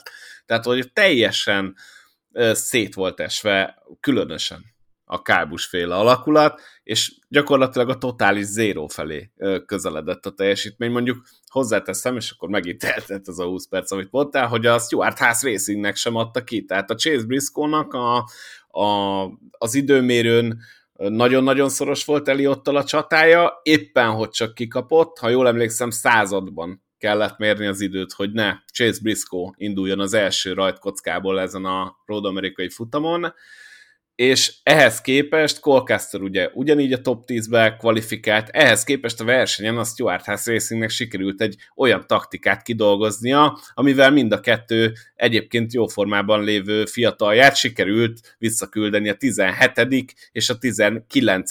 helyre, ha jól emlékszem a harmadik és a nyolcadik pozíciókból, tehát ugye Briscoe volt talán a harmadik, ő visszament 17-re, Caster a nyolcadik volt, a Truex előtt jött be a második kiállására, és vagy 10-12 helyen, hátrébb jött ki a 19-en, tehát hogy a Stuart House Racing a másik, aki, aki különösen el, hát hogy mondjam, elrontja ezeket az épített pályásfutamokat, úgyhogy Kevin Harvicknak nagyon nagy szükség lenne a győzelemre, és ő is a top 10-be befér, de ennyi. Briscoe versenyére szeretnék kitérni egyetlen egy mondat erejéig ugyanis Briscoék feláldozták a komplett ródamerikai befutó helyezésüket annak oltárán, hogy nyerjenek egy rájátszásba tovább vihető bónuszpontot az első szakasz megnyerésével. Történt ugyanis, hogy Briscoe, akinek a kocsija, a tempója, a tehetsége az minimum egy top 5-ös helyre predestinálta őt, a szabad edzésen és az időmérő edzésen nyújtott tempója alapján pedig top 2-be lehetett várni. Briscoe azon felbuzdulva, hogy megnyerheti az első szakaszt, amikor kiment előle Eliott két körrel az első szakasz leintését megelőzően a pitbe, akkor Briscoe úgy döntött, meg hát nyilván nem ő, hanem a vezetőség, a csapatfőnök, hogy akkor ő viszont kint marad a pályán, és megnyeri az első szakaszt. Na onnantól kezdve, hogy megnyerte az első szakaszt, és a szakaszközi szünetben pitelt, ezzel bekerült a forgalomba, elveszítette a track position onnantól kezdve Chase Briscoe leragadt a középmezőnyben. Volt egy-két jobb újraindítása, de összességében a piszkos levegőn nem tudott konkurálni a többiekkel. És én azt láttam Briscoe-n, hogy a pályának a harmadik harmada, tehát amikor lezúdultak a körhintáról, jöttek át a kinken, és jöttek a Kanada Corner felé, meg a 14-es felé, ott azon a viszonylag középgyors kanyarokkal teletűzdelt, lendületes, ritmusos részen Chase Briscoe-nak nem volt meg az a sebessége, ami megvolt az egyenesek végén, csúcssebességben, meg ami megvolt a lassabb derékszögű kanyarokban. És ez nem tudom, hogy mennyire beállítás kérdése volt, vagy piszkos levegő kérdése, de ott, mint a hamvadó cigaretta vég úgy fogyott el a szombati sebessége Briscoe-nak, amikor vasárnap belekerült a tagasztóba. Én nekem az a feltételezésem, hogy az SHR-nél belenyúltak a beállításokba, ugyanis nagyon nehezen tudom elképzelni azt, hogy mind a két pilóta, tehát Briscoe és Caster is így járjon, sőt Kevin Harvick is ugye hiába egerészte előre magát a, a legjobb tízbe, nem tudott onnantól érdemben előrébb lépni, pedig az jól látszott, hogy a tempója akár meg lenne. Én, én szerintem egy picit belenyúltak az SHR-nél, és megint nem a jó irányba. De igazából ezt, ezt hétről hétre látjuk tőlük, szóval ez, ez abszolút nem volt, nem volt újdonság, szerintem. Nem, az lenne az újdonság, hogy a Stuart House Racing egyszer végre valamivel betalálna. Mert eh, kevés olyan pontját lehetne említeni ennek a szezonnak, amikor Briscoe tündöklésén kívül bármi más beszédtémát szolgáltatott volna a Stuart House Racingnél pozitív értelemben tehát nagyítóval kell keresni ezeket a pillanatokat, és azért abból a költségvetésből, ezzel a flottával, ezzel a mérnöki tehetséggel és versenyzői talentummal, meg tapasztalattal felszerelkezve elfogadhatatlan a Stuart House Racingnek a, a, az összteljesítménye. Viszont akkor csináljunk egy kis összehasonlítást, hogy jelen pillanatban szerintetek az RFK Racing van jobb szituációban, vagy a Stuart House Racing? Tehát azért Bouchard az utóbbi pár hétben hozza az eredményeket, őt azért érdemes nézni, Stuartéknál meg egyre nagyobb a fej, fejetlenség. Én, én szerintem a, a Bushernek a jó helyezéseit akkor beszéltük ki tök jól, amikor egyszer random bedobtam öt témának, úgyhogy semmi köze nem volt a futamhoz, csak egyszerűen felhoztam egy példára, és vagy fél órát beszéltünk Chris Busherről az egyik epizódban. Én Chris Bushert egy nagyon-nagyon jó sőt, azt mondanám, hogy egy kiemelkedően jó versenyzőnek tartom, és picit szomorú vagyok, hogy, hogy beragadt oda ebbe a, az RFK féle, hát sűjesztőbe, amiről szintén megemlékeztünk már, hogy ott a 2010-es évek elején ott nagy menekülés volt nagy nevek által is. Én szerintem Busher ennél sokkal többre hivatott, és hogyha megnézzük a bajnok Brad Keselowski-t, hogy mit hoz ezzel a technikával, na ahhoz képest mond meg akkor, hogy Chris Busher mit hoz Na jó, de a kérdésem, hogy melyik csapatot választanád jelenleg, hogy Stuart House vagy RFK Racing? Mindenképp jobb helyzetben van a Stuart House Racing, szerintem a Bushernek a zsenialitása, és az, hogy igen hamar ráérzett erre a Next Gen autóra, az hozza a, a Rush Fenway Keselowski Racingnél a, a kiemelkedő, kiugró eredményeket. Nem látom, hogy a csapat bármilyen szinten is összeszedné magát. A, a Stuart House Racing esetében nekem egy picit, hogyha most nagyon be akarom lőni a dolgot, akkor az ARFK nagyon mélyről kezd néha kinyúlni egy-egy jó eredménnyel, a Stuart House Racing viszont egy erős, közepes teljesítményről esik vissza hétről hétre. Egyébként annyi még Zoli kiegészítésnek, hogyha elfogadott, hogy évelején beszéltünk hogy Ári Kalmiról kapcsán a Stuart House Racingről, hogy hozza a top 5-ös helyezéseket, meg a top 10-es helyezéseket sorban. Azóta ugye volt a Briscoe-nak a kiugró eredmény, és azóta gyakorlatilag csak arról beszélünk, hogy, hogy a csapat kész katasztrófa. Igen, Kevin Harvick az, aki én úgy érzem, hogy elkezdte fölvenni a fonalat, de hát őt is mindig bokárugja a saját csapata úton útfélen. Viszont érdekes, hogy ezt mondtad, hogy nézzük meg Kezelowski eredményeit. Ő már egy picit csapatfőnökként beszélt, pont ma hallgattam egy interjút vele nemrég, hogy ő azt mondja, hogy a csapat az már, az már javuló félben van, és egyre jobbnak érzi a teljesítményüket, és inkább a saját magának teljesítményével nincs megelégedve, tehát neki kell fölnőni a feladathoz. Vagy Na most ez egy kicsit, ez most egy kicsit ilyen hazabeszélés szerintetek, hogy, hogy itt ő már fölvette abszolút a csapat főnöki szerepét, és, és, és úgy érzi, hogy mérlegelt, hogy na most kinek a renoméját kell építeni jobban, és valószínűleg ez neki nem fáj annyira, vagy ez tényleg így van? Nézd, hogyha ha a Kezelowski elkezd csapatfőnökként gondolkodni, és elkezd a csapat építésen gondolkodni, és amellett ilyen teljesítményt hoz a pályán, akkor én azt gondolom teljesen őszintén, hogy ki kell szállni ebből az autóból, és meg kell keresni azt a fiatal tehetséget, valószínűleg a Fordos berkeken belül, bár mást is át lehet csábítani, ugye mondtunk már erre is példát, például Harrison Burton, meg kell keresni azt a tehetséget, aki, aki feljöhet a Cup Series-be, én azért tudnék mondani ilyen nevet, és, és akkor be kell ültetni, mert hogyha Keszelowski ennyire hétről hétre a csapatával van elfoglalva, és, és jól láthatóan a pályán iszonyatosan gyenge teljesítmény nyújt, én ezt kimerem mondani, Brad Keselowski idei szezonja katasztrofális, minden szempontból, a büntetésekkel mindennel együtt. Ha tényleg ő neki az a véleménye, hogy a csapat javul, és Chris Busher azért hozza mostanában a jobb eredményeket, mert a csapat összegészében elindult fölfelé, ahhoz képest nézve még botrányosan, vagy még botrányosabban gyengének tartom az ő teljesítményt, akkor ebből az autóból ki kell szállni, oda kell állni a, a pitródra és irányítani a dolgokat. Ennek így nincs értelme. Reddick, Chastain, Briscoe, Sindrik. Mondtam négy nevet. Tudjátok, hogy mi kapcsolja össze ezt a négy fiatal embert? Az, hogy a pályafutásuk kezdeti szakaszában Brett Keselowski élen járt abban, hogy vagy felfedezze őket, vagy pedig a szánypróbálgatásaikhoz lehetőséget biztosítson a saját, eh, jellemzően a 19-es trakjában, a BKR-nál, tehát a Truck Series-ben.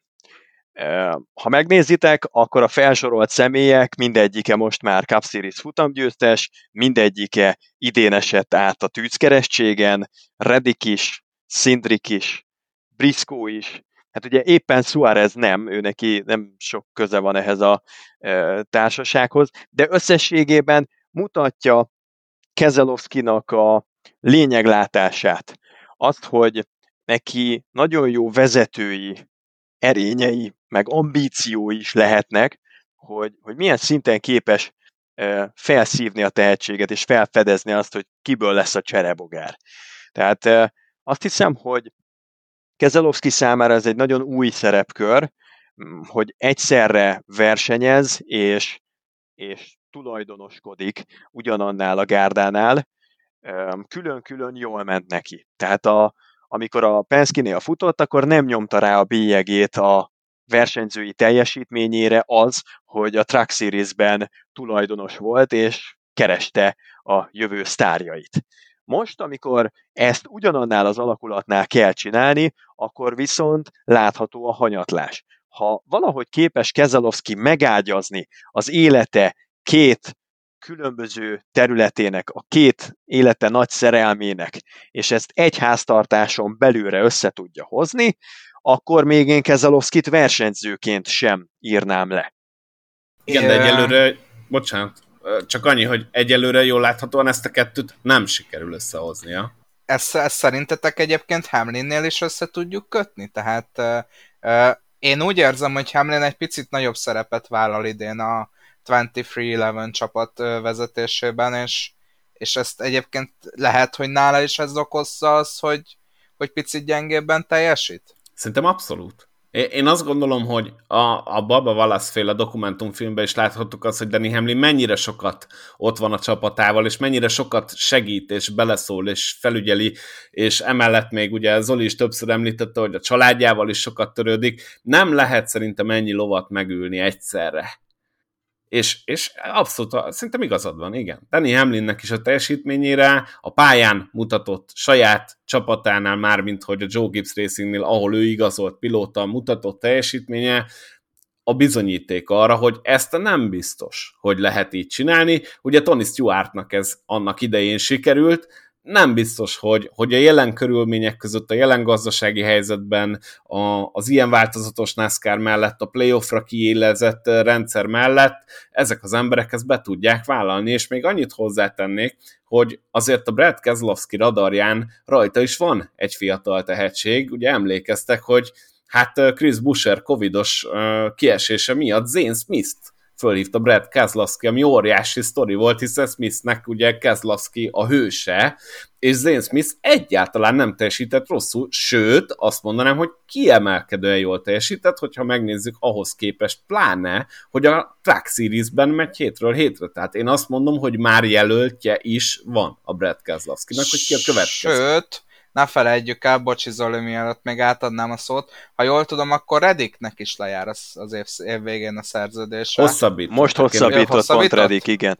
igen. Az is egy érdekes dolog, mert mint utóbb kiderült, Tyler Redikkel szemben Richard Childress hívta le az opciót, hogy 2023-ban is náluk versenyezzen. Volt ugyanis egy olyan egyoldalú jogosultság fenntartva a szerződésében Rediknek, hogy ugyan 2022-ben járt le a kontraktusa, de Richard Childress fenntartotta magának a jogot, hogy egyoldalúan 2023-ra még magához kösse Tyler Rediket. Számomra az a hihetetlen, hogy idáig késlekedett Childress úr azzal, hogy lekösse magához Rediket, viszont önmagában már az a tény, hogy nem egy hosszú, több évre szóló szerződés hosszabbítást jelentettek be, hanem csak egy egyéves hosszabbítást, ez nálam azt mutatja, hogy Redik nem biztos, hogy kívánja feltétlenül lekötni magát a Richard Childress Racinghez. Tehát 2024-re lehet, hogy nyitva szeretné tartani az opcióit. Hát, ha megürül egy nagy csapatnál hely, hát, ha egy Stuart House Racing egy lábra találó, lábra kapó Stuart House Racing, vagy egy a veteránjaiból kifiléző Joe Gibbs Racing, ne adj Isten mondjuk egy Hendrik Motorsportsnál megvonják a bizalmat vagy Alex Bowman-től, vagy William Byron-tól, tehát ha esetleg lecsúran cseppen egy nagy hely, lehet még a Junior Motorsports is jön, és ott ugye bajnoki címet nyert az Xfinity szériában Redik, hogyha egy ilyen lehetőség adódna, akkor szerintem Redik elérhető szeretne lenni. Úgyhogy ez egy nagyon forró szabadügynök piac lesz, ahol Tyler Reddick is ott van a kandidánsok között. Hemlére visszakanyarodva. Egy érdekes eset, ami szerintem jól tükrözi azt, hogy Danny Hamlinnek mennyire osztott a figyelme jelenleg. Hír volt a héten, hogy átvezénylik Christopher Bell pit csapatának egy részét Baba Valasz 23-asához, annak érdekében, hogy Baba Valasznak a hóna alá nyúljanak. Nyilván jön két Super Speedway verseny, Atlanta, meg majd Daytona, nincs még győzelme Balasznak, egyébként is hétről hétre siránkozik, tehát nyilván megadják neki a támogatást, Belnek pedig megvonják két csapattársát, aki hát jól szokott szerepelni a Pitgárda tagjaként. És Dave Moody, a rádiós kommentátor, műsorvezető Twitterre kiírta, hogy szerinte ez elég sokat elárul arról, hogy Bellnek milyen a renoméja most házon belül, meg hogy mennyire élvezi a többieknek a támogatását a Joe Gibbsnél. Konkrétan arra utalt, hogy Bell kívül esett a cicás kosáron, hogyha pont őt áldozzák fel annak érdekében, hogy Baba Valasz mellé egy egészségesebb munkakörnyezetet tudjanak telepíteni. És Danny Hamlin nem sokkal később Twitteren egy kifejtős választ adott Dave Moody-nak, tehát ilyen szinten zajlik már Danny Hamlinnek a figyelem megosztása, hogy még erre is ő maga áll rá, és oktatja ki Dave Moody-t arról, hogy ha nem sokat tud a döntésnek a hátteréről, akkor jobb, ha inkább meg se szólal, ne fogalmazzon meg úgy véleményt, hogy nincsen tisztában az egésznek a mélységével, ugyanis Hamlin azzal indokolta ezt a döntést, hogy a kémia nem volt rendben ezeknél a csapatoknál, és a személyi cserék azok helyreállíthatják az összhangot, ebben bíznak, és ennek reményében történt a csere. Tehát Hamlin még erre is ráér, amellett, hogy versenyző, amellett, hogy csapattulajdonos, amellett, hogy nyilván üzleti tárgyalások és szimulátorozások, meg egyéb meetingek uralják a naftárját, emellett ő még ráér rendre Twitteren az egyik legvokálisabb versenyző lenni a teljes pitródról. Igen, de ez gyakorlatilag csak megerősíti azt a véleményünket, amit, amit eddig hangoztattunk, nem? Egyetértek, igen. Danny Hamlin fejben nagyon sok felé jár, jelenleg sokat markol és keveset fog. Igen, abszolút ez történik. Na de még egy témát szeretnék bedobni itt a Road America kapcsán, és ez külön a te kedvedért, Zoli, ugyanis volt olyan periódusa a közvetítésnek, ahol elhangzott, hogy hát a Richard Childress Racing idei teljesítménye az egy icipici kívánni valót hagy maga után, majd jött Tyler, Tyler Reddick győzelme, ugye, aki a Richard Childress Racing pilótája. Ellenben nekem az a véleményem, hogy ez nem oldozza fel a csapatot az idei teljesítményének minden negatívumáról. Én azt gondolom, hogy ez a győzelem ez áttörő siker, nagyon kiárt már Ediknek, ettől függetlenül, amit mondtál a közvetítésben, az az én véleményem szerint, mi szerint ugye gyengélkedik a csapat, az még így is megállja a helyét. Ettől függetlenül, hogy most végre sikerült nyerni. Igen, volt szerencsém azt mondani 17 futammal, meg egy féllel a szezon rajtját követően, hogy számomra a legnagyobb csalódás 2022-ben a Richard Childress Racing. Fél versennyel később Tyler Reddick megdicsőül, mennyve megy, győzelmet arat, legyűri Chase Elliotot a nyolcas csapat kiváló csapatmunkájával, és feliratkozik a rájátszás résztvevőknek a listájára a jelenlegi tudásunk szerint és akkor nyilván adja magát a következtetés, hogy ez egy rosszul öregedett megjegyzésem volt. Nyilván tűröm a kritikát, de én azt gondolom, és tartom magam hozzá, hogy 17 versenyen és egy félen keresztül tényleg a legnagyobb csalódás számomra a Richard Childress Racing volt, az, hogy egy olyan alakulat, amely tavaly kis hián mind a két versenyzőjét delegálta a rájátszásba, egy olyan gárda, amely oroszlán részt vállalt abban, hogy fejleszék a hetedik generációs kocsit, amely ott volt, ahol a pókfészkel a legszűkebb szegmensére is rálátott a hetedik generációs autó tesztjeinek, az, amit az első felében a szezonnak produkáltak, az engem nem nyűgözött le. Austin Dillonnak és Tyler Reddicknek a tabellán elfoglalt gyászos helyezés az, hogy mind a ketten kvázi győzelmi kényszerből figyelik a rájátszás helyeknek az alakulását, az a munícióikhoz, a hátterükhöz képest és a bejárt úthoz képest számomra csalódást keltő, nem biztos, hogy önmagában Rediknek a győzelme az meghozza a nyarat, amolyan egy fecske módjára, mert a, a, a lemaradásuk az ennél szerintem nagyobb, és a pontverseny erről igencsak árulkodik.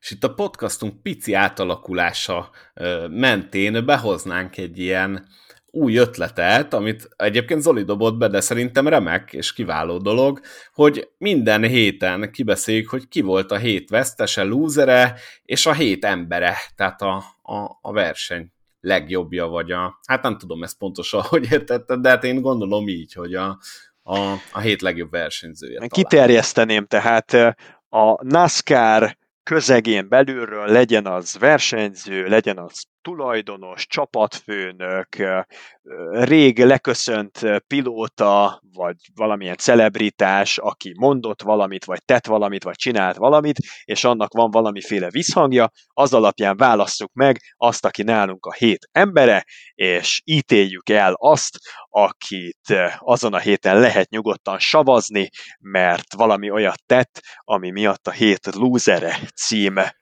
megtisztelő, vagy kevésbé megtisztelő e, e, dicsősége ráhárul.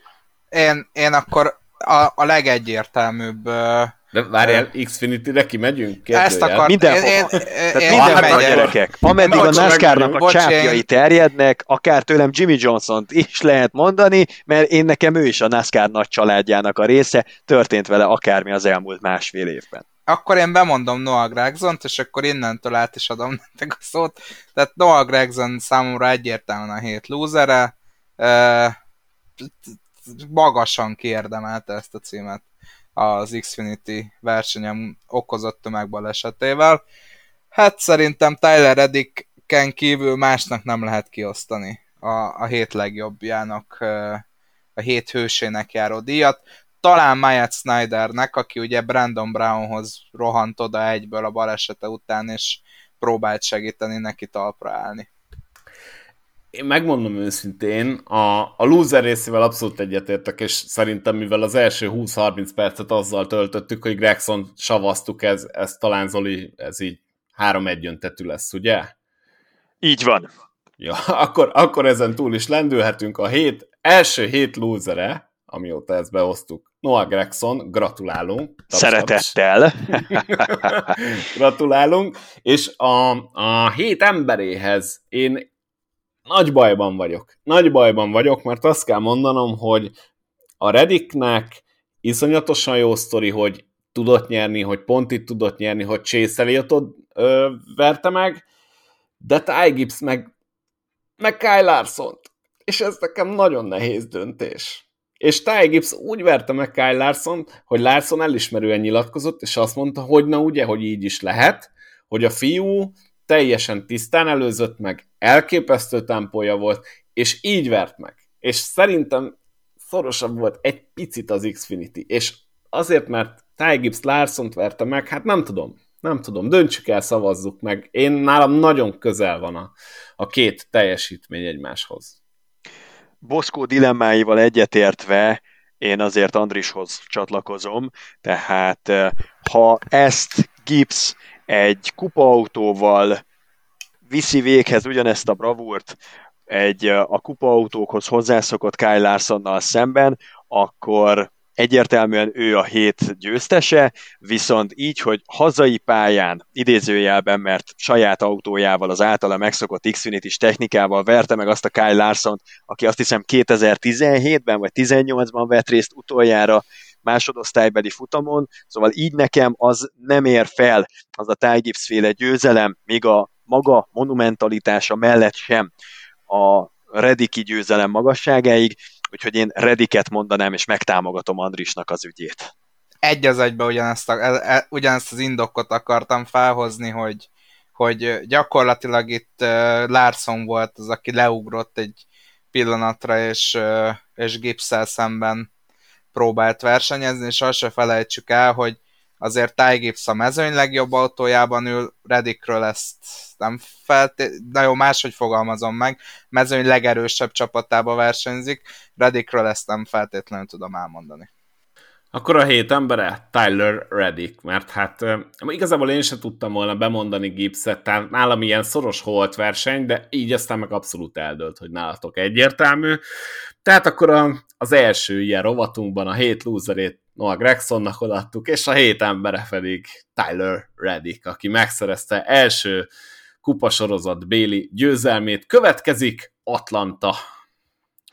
Mit Most, bocs, csak annyit, hogy és Myatt Snydernek az erkölcsi külön díjat, azt, azt azért ki kell osztani, mert az nagyon, az nagyon szép jelenet volt, és le a kalappal előtte, ugye tükrözte a Forma 1-ben is történt hasonló, úgyhogy ezt jó volt látni, hogy, hogy, hogy a bajtársiasság az már-már tényleg a hőskort idézi, amikor, amikor ugye a 60-as, 70-es években velünk járt az autóversenyzés kísértete, és minden kanyarban ott lesett a közvetlen életveszély a pilótákra, akkor volt ez a fajta bajtársiasság megszokott, Ma már azt látni, hogy olyan versenyzők, akik mondjuk 2001-ben, amikor elveszítettük Dale Earnhardt seniort, nem is biztos, hogy éltek, vagy nem is biztos, hogy követték poetikus fiúság, ifjúságukból fakadóan a sorozatot, azok már nem tisztelnek se Istent, se embert, és átgázolnak mindenkin, és falra tesznek, és beletesznek a kerítésbe, és, és kerékbe törnek téged. Jó látni, hogy megmaradtunk embernek, egymás sorsáért aggódó és egymás sorsára érzékeny embereknek.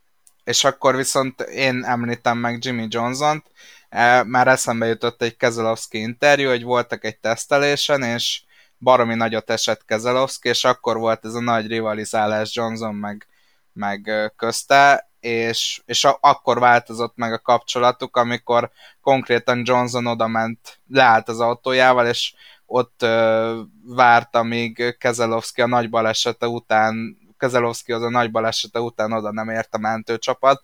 Nyilván egy tesztelésen azért azért nincsenek olyan gyors reagálású mentőcsapatok, mint egy versenyen, úgyhogy most, most így sport, a sportszerűségről egy picit Jimmy Johnson is eszembe jutott. Ti köttök át Atlantára. Megvárom. Jimmy Johnsonnak valószínűleg nem lenne jó a véleménye erről az új Atlantáról, mert ő imádta a régi Atlantát. Csak ő már nincs a mezőnyben, szemben azzal a Kevin Harvickkal, akinek gyakorlatilag a legerősebb pályája volt Atlanta, amit átépítettek Super Speedway-nek, sokszor beszéltünk róla az előző adásokban, vissza lehet keresni, hogy mikor volt ez igazán téma. Most szerintem csak a fantazira szűkítsünk le, meg hogy nagyjából mit vártok ti ettől az átépített, de immáron csak 400 mérföldes versenytől. Itt már lehet a fantazi tippet Igen. is mondani? Kifejezetten uh, lehet. Jó, akkor én be is mondom az én tippemet, és akkor lehet utána röhögni rajtam. Én babaval azt mondom, hogy szerintem megszerzi a győzelmet, és és uh, óriási csinnadratta lesz a verseny után. Uh, az új box csapatának mindenféle eleme működni fog ezzel a két ember érkezésével, úgyhogy Valasz mindig jó a Super Speedway-eken, úgyhogy én Baba Valasz mondom a győztesnek, és azt hiszem Cody Ver mondta, hogy ha a márciusi versenyen nagy káosz volt, akkor nem is tudja, hogy erre a versenyre mit fog mondani mit, mit fognak mondani az emberek. Mert hogy még nagyobb, még, még jobban kaotikus versenyre számít itt, itt a júliusi atlantai versenyek. Én Brett Keselowskit mondom, Azért mondom Brett Keselowskit, mert nem nagyon használtam még eddig ebben a szezonban, gondolom az indokok érthetőek. Nekem ő a Super Speedway csapatomban alapértelmezetként szerepel, és egyszerűen túl értékes ahhoz egy Ross Chastain, egy Kyle Larson, egy Blaney, egy Logano, egy Busch, hogy ezen a pályán ellőjem őket, tehát hiába próbáltam tartalékolni a klasszikus bajnok esélyeseknek a használatával, és hiába van még a talomban használati lehetőségem, nem fogok betenni e, ilyeneket a csapatomba, úgyhogy nekem jönnek a Kezelowskik, jönnek a Ricky Stenhouse juniorok, jön a Gorilla Joy valószínűleg, a többit azt majd a fantáziámra bízom ott az utolsó másodpercekben, de, de nem fogok elpazarolni egy ilyen wildcard futamra bajnok esélyeseket.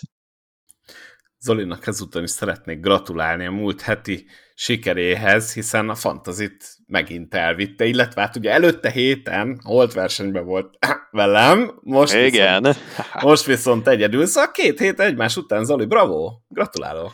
Azt hiszem, volt már ilyen egyszer a szezonban, hogy valaki egymás után két versenyt nyert Boszkó, nem is tudom, hogy ki lehet. Igen, dereng. Az. Ugye? Igen. Valami volt, igen, igen. Viszont én egyébként most, most szembe megyek veled, és én tele fogom dobálni a csapatomat nagy nevekkel, ugyanis iszonyatosan tartalékoltam, és a rájátszásnál úgy is nullázódik az egész, és öt lehetőséget kapsz mindenkivel, aki bekerült a rájátszásba, szóval én tele fogom szórni nagy nevekkel, és Ryan Blaney-t emelném ki, akinek ugye majdnem minden héten elmondjuk, óriási szüksége van a futamgyőzelemre, és szerintem a Super Speedway-en Blaney-nek is van esélye, elképesztően jól helyezkedik, nagyon jól tol meg másokat, emiatt is tud előre kerülni, ugye akár egy sima duóban, cikcakban simán feljön a, a, a legelejére. Én Blaney-től mindenképp várnék egy parádés szereplést, és akár egy győzelmet is, és megmondom őszintén, egy picit ő az, akinek még szurkolok, hogy a szezonban mindenképpen hozza össze, mert abszolút megérdemli arra a teljesítményre, amilyen van, és, és a Penskin belül Joey Logano kétszeres futam győztes. Úgyhogy Blaney-nek is ez kijár. Ryan Blaney. Az sem riaszt el Blénitől, hogy neki fél szemmel a pontokra is koncentrálnia kell, tehát eh, teszem azt eh, mondjuk a versenynek a kétharmadánál, háromnegyedénél, amikor megindulna egy olyan hullám, amin felkapaszkodva át lehetne venni a vezetést, ő nem biztos, hogy rá fogja merni csukni az ajtót arra a hullámra, hogy megkapaszkodjon az ő tolásukon, és lehet, hogy egy eh, ilyennel elúszhat a futamgyőzelem esélye. Tehát szerintem csak hogyha én, én nyilván tűröm ezt a, ezt a tippedet, meg tőlem maradhat, Boszkó, úgyse tudlak lebeszélni, nem olyan típus vagy, csak mondom, hogy olyan pilótát, aki összességében lehet, hogy a pontjait is félti, és nagyra becsülne itt egy, egy sima nyolcadik helyet, azt, azt lehet, hogy a, a hajrában, mondjuk úgy a futamgyőzelemnél más szempontok is vezérlik. Ellenben tud így is sok pontot hozni. Tehát ebben abszolút igazad van, de tud így is rengeteg pontot hozni, hogy jól szerepel a stage hogy jól összességében top 10-ben végez, ugyanúgy még akár több pontot is össze tud így lapátolni, mint a futam győztes. Nem egyszer, nem kétszer volt példa erre ebben a szezonban, hogy nem a futam győztes volt a legjobb fantasy pick, és Blaney pontosan azért választom, mert mind a két oldalról nyomva van. Tehát vagy nyer egy futamot, vagy szorgosan gyűjtögeti a pontokat, nincs olyan forgatókönyv, ami miatt Blaney-nek elég lenne a 26. hely. Ezért is érzem azt, hogy mindenképpen jó, jó kis pontokat fog hozni nekem. Meggyőztél. Berakom én is.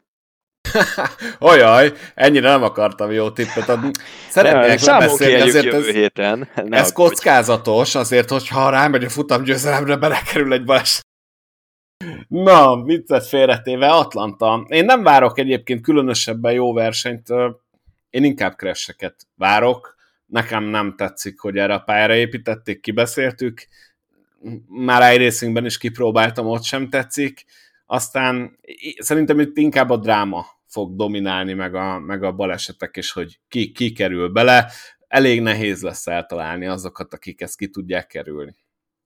Egyetértek, tehát ez, ez tényleg annyira megjósolhatatlan verseny, talán még Talladégánál, meg Daytonánál is megjósolhatatlanabb, mert amíg Talladégában, meg Daytonában a Danny Hamlinek, tehát a jó anticipációs készséggel megáldott veteránok, akik látják a levegő áramlását, és látják, hogy hol lesz a baj, hogy honnan jöhet az a szikra, ami lángra lobbantja a félmezőnyt, azok ki tudják kerülni, mert tudnak hova menekülni. Addig itt Atlantában nincsen menekvés. Annyira szűk a kanyar, annyira szűk a rádiusza, annyira keskeny a kanyarív, hogy hiába tudod előre, hogy mi fog történni öt sorral följebb, nincs hova menekülnöd, és nem tudod kikerülni, hogyha beüt a krak. Tehát ilyen szempontból még annál is nehezebben tippelhető, mint amit az elmúlt 10-15 évben megszoktunk Talladégából, meg Daytonából. Hazudtam egyébként a futóknak, mert végül annyit beszéltünk megint csak a NASCAR-ról, hogy közel vagyunk a két órához, úgyhogy akik megfordultak, és nem a futópadon, hanem rendesen így egy irányba mentek eddig, és megfordultak, azok körülbelül pont most, pont most érnek haza, úgyhogy végül is ez, ez jól alakult. A, aki a futópadon fordult meg, attól várjuk a, a felvételt, a 500 miles, kérlek küldjétek be. Úgyhogy hát ennyi volt szerintem már a podcast, azt még mondjuk el, hogy mikor lesz a verseny. Megmondom őszintén, hogy én azt látom, hogy vasárnap 9 órakor fog ez kezdődni, és azt nem tudom viszont, hogy a pluszon vagy az Arena 4-en. Televízió készülékeken is, és különféle ketyeréken is hozzáférhető lesz a verseny, Arena 4 és Arena 4 Plus. Akkor következik Atlanta vasárnap este 9 órakor mindenhol is nyomon követhető a futam. Köszönjük szépen, hogy itt voltatok velünk, aki eljutott ide közel két óráig, annak pedig különösen, aki nem, az meg ezt úgyse hallja, úgyhogy hát remélem nem bánjátok nagyon, hogy kicsit nászkárosabbá alakultunk, majd meglátjuk, hogy milyenek a visszajelzések, mi is hogy bírtuk, de egész egyszerűen azt kell mondjam, hogy mindig azt éreztük, hogy egy pici benne maradt itt is, egy pici benne maradt ott is, és úgy döntöttünk, hogy akkor inkább egy legyen, de az normálisan kibeszélve, úgyhogy reméljük tetszik nektek ez a változtatás, meglátjuk, hogy lesz a jövőben. Köszönjük szépen a figyelmet, és Zoli és András, hogy itt voltatok, jók legyetek, sziasztok! Jobbulást a futópadosoknak, sziasztok! Hello!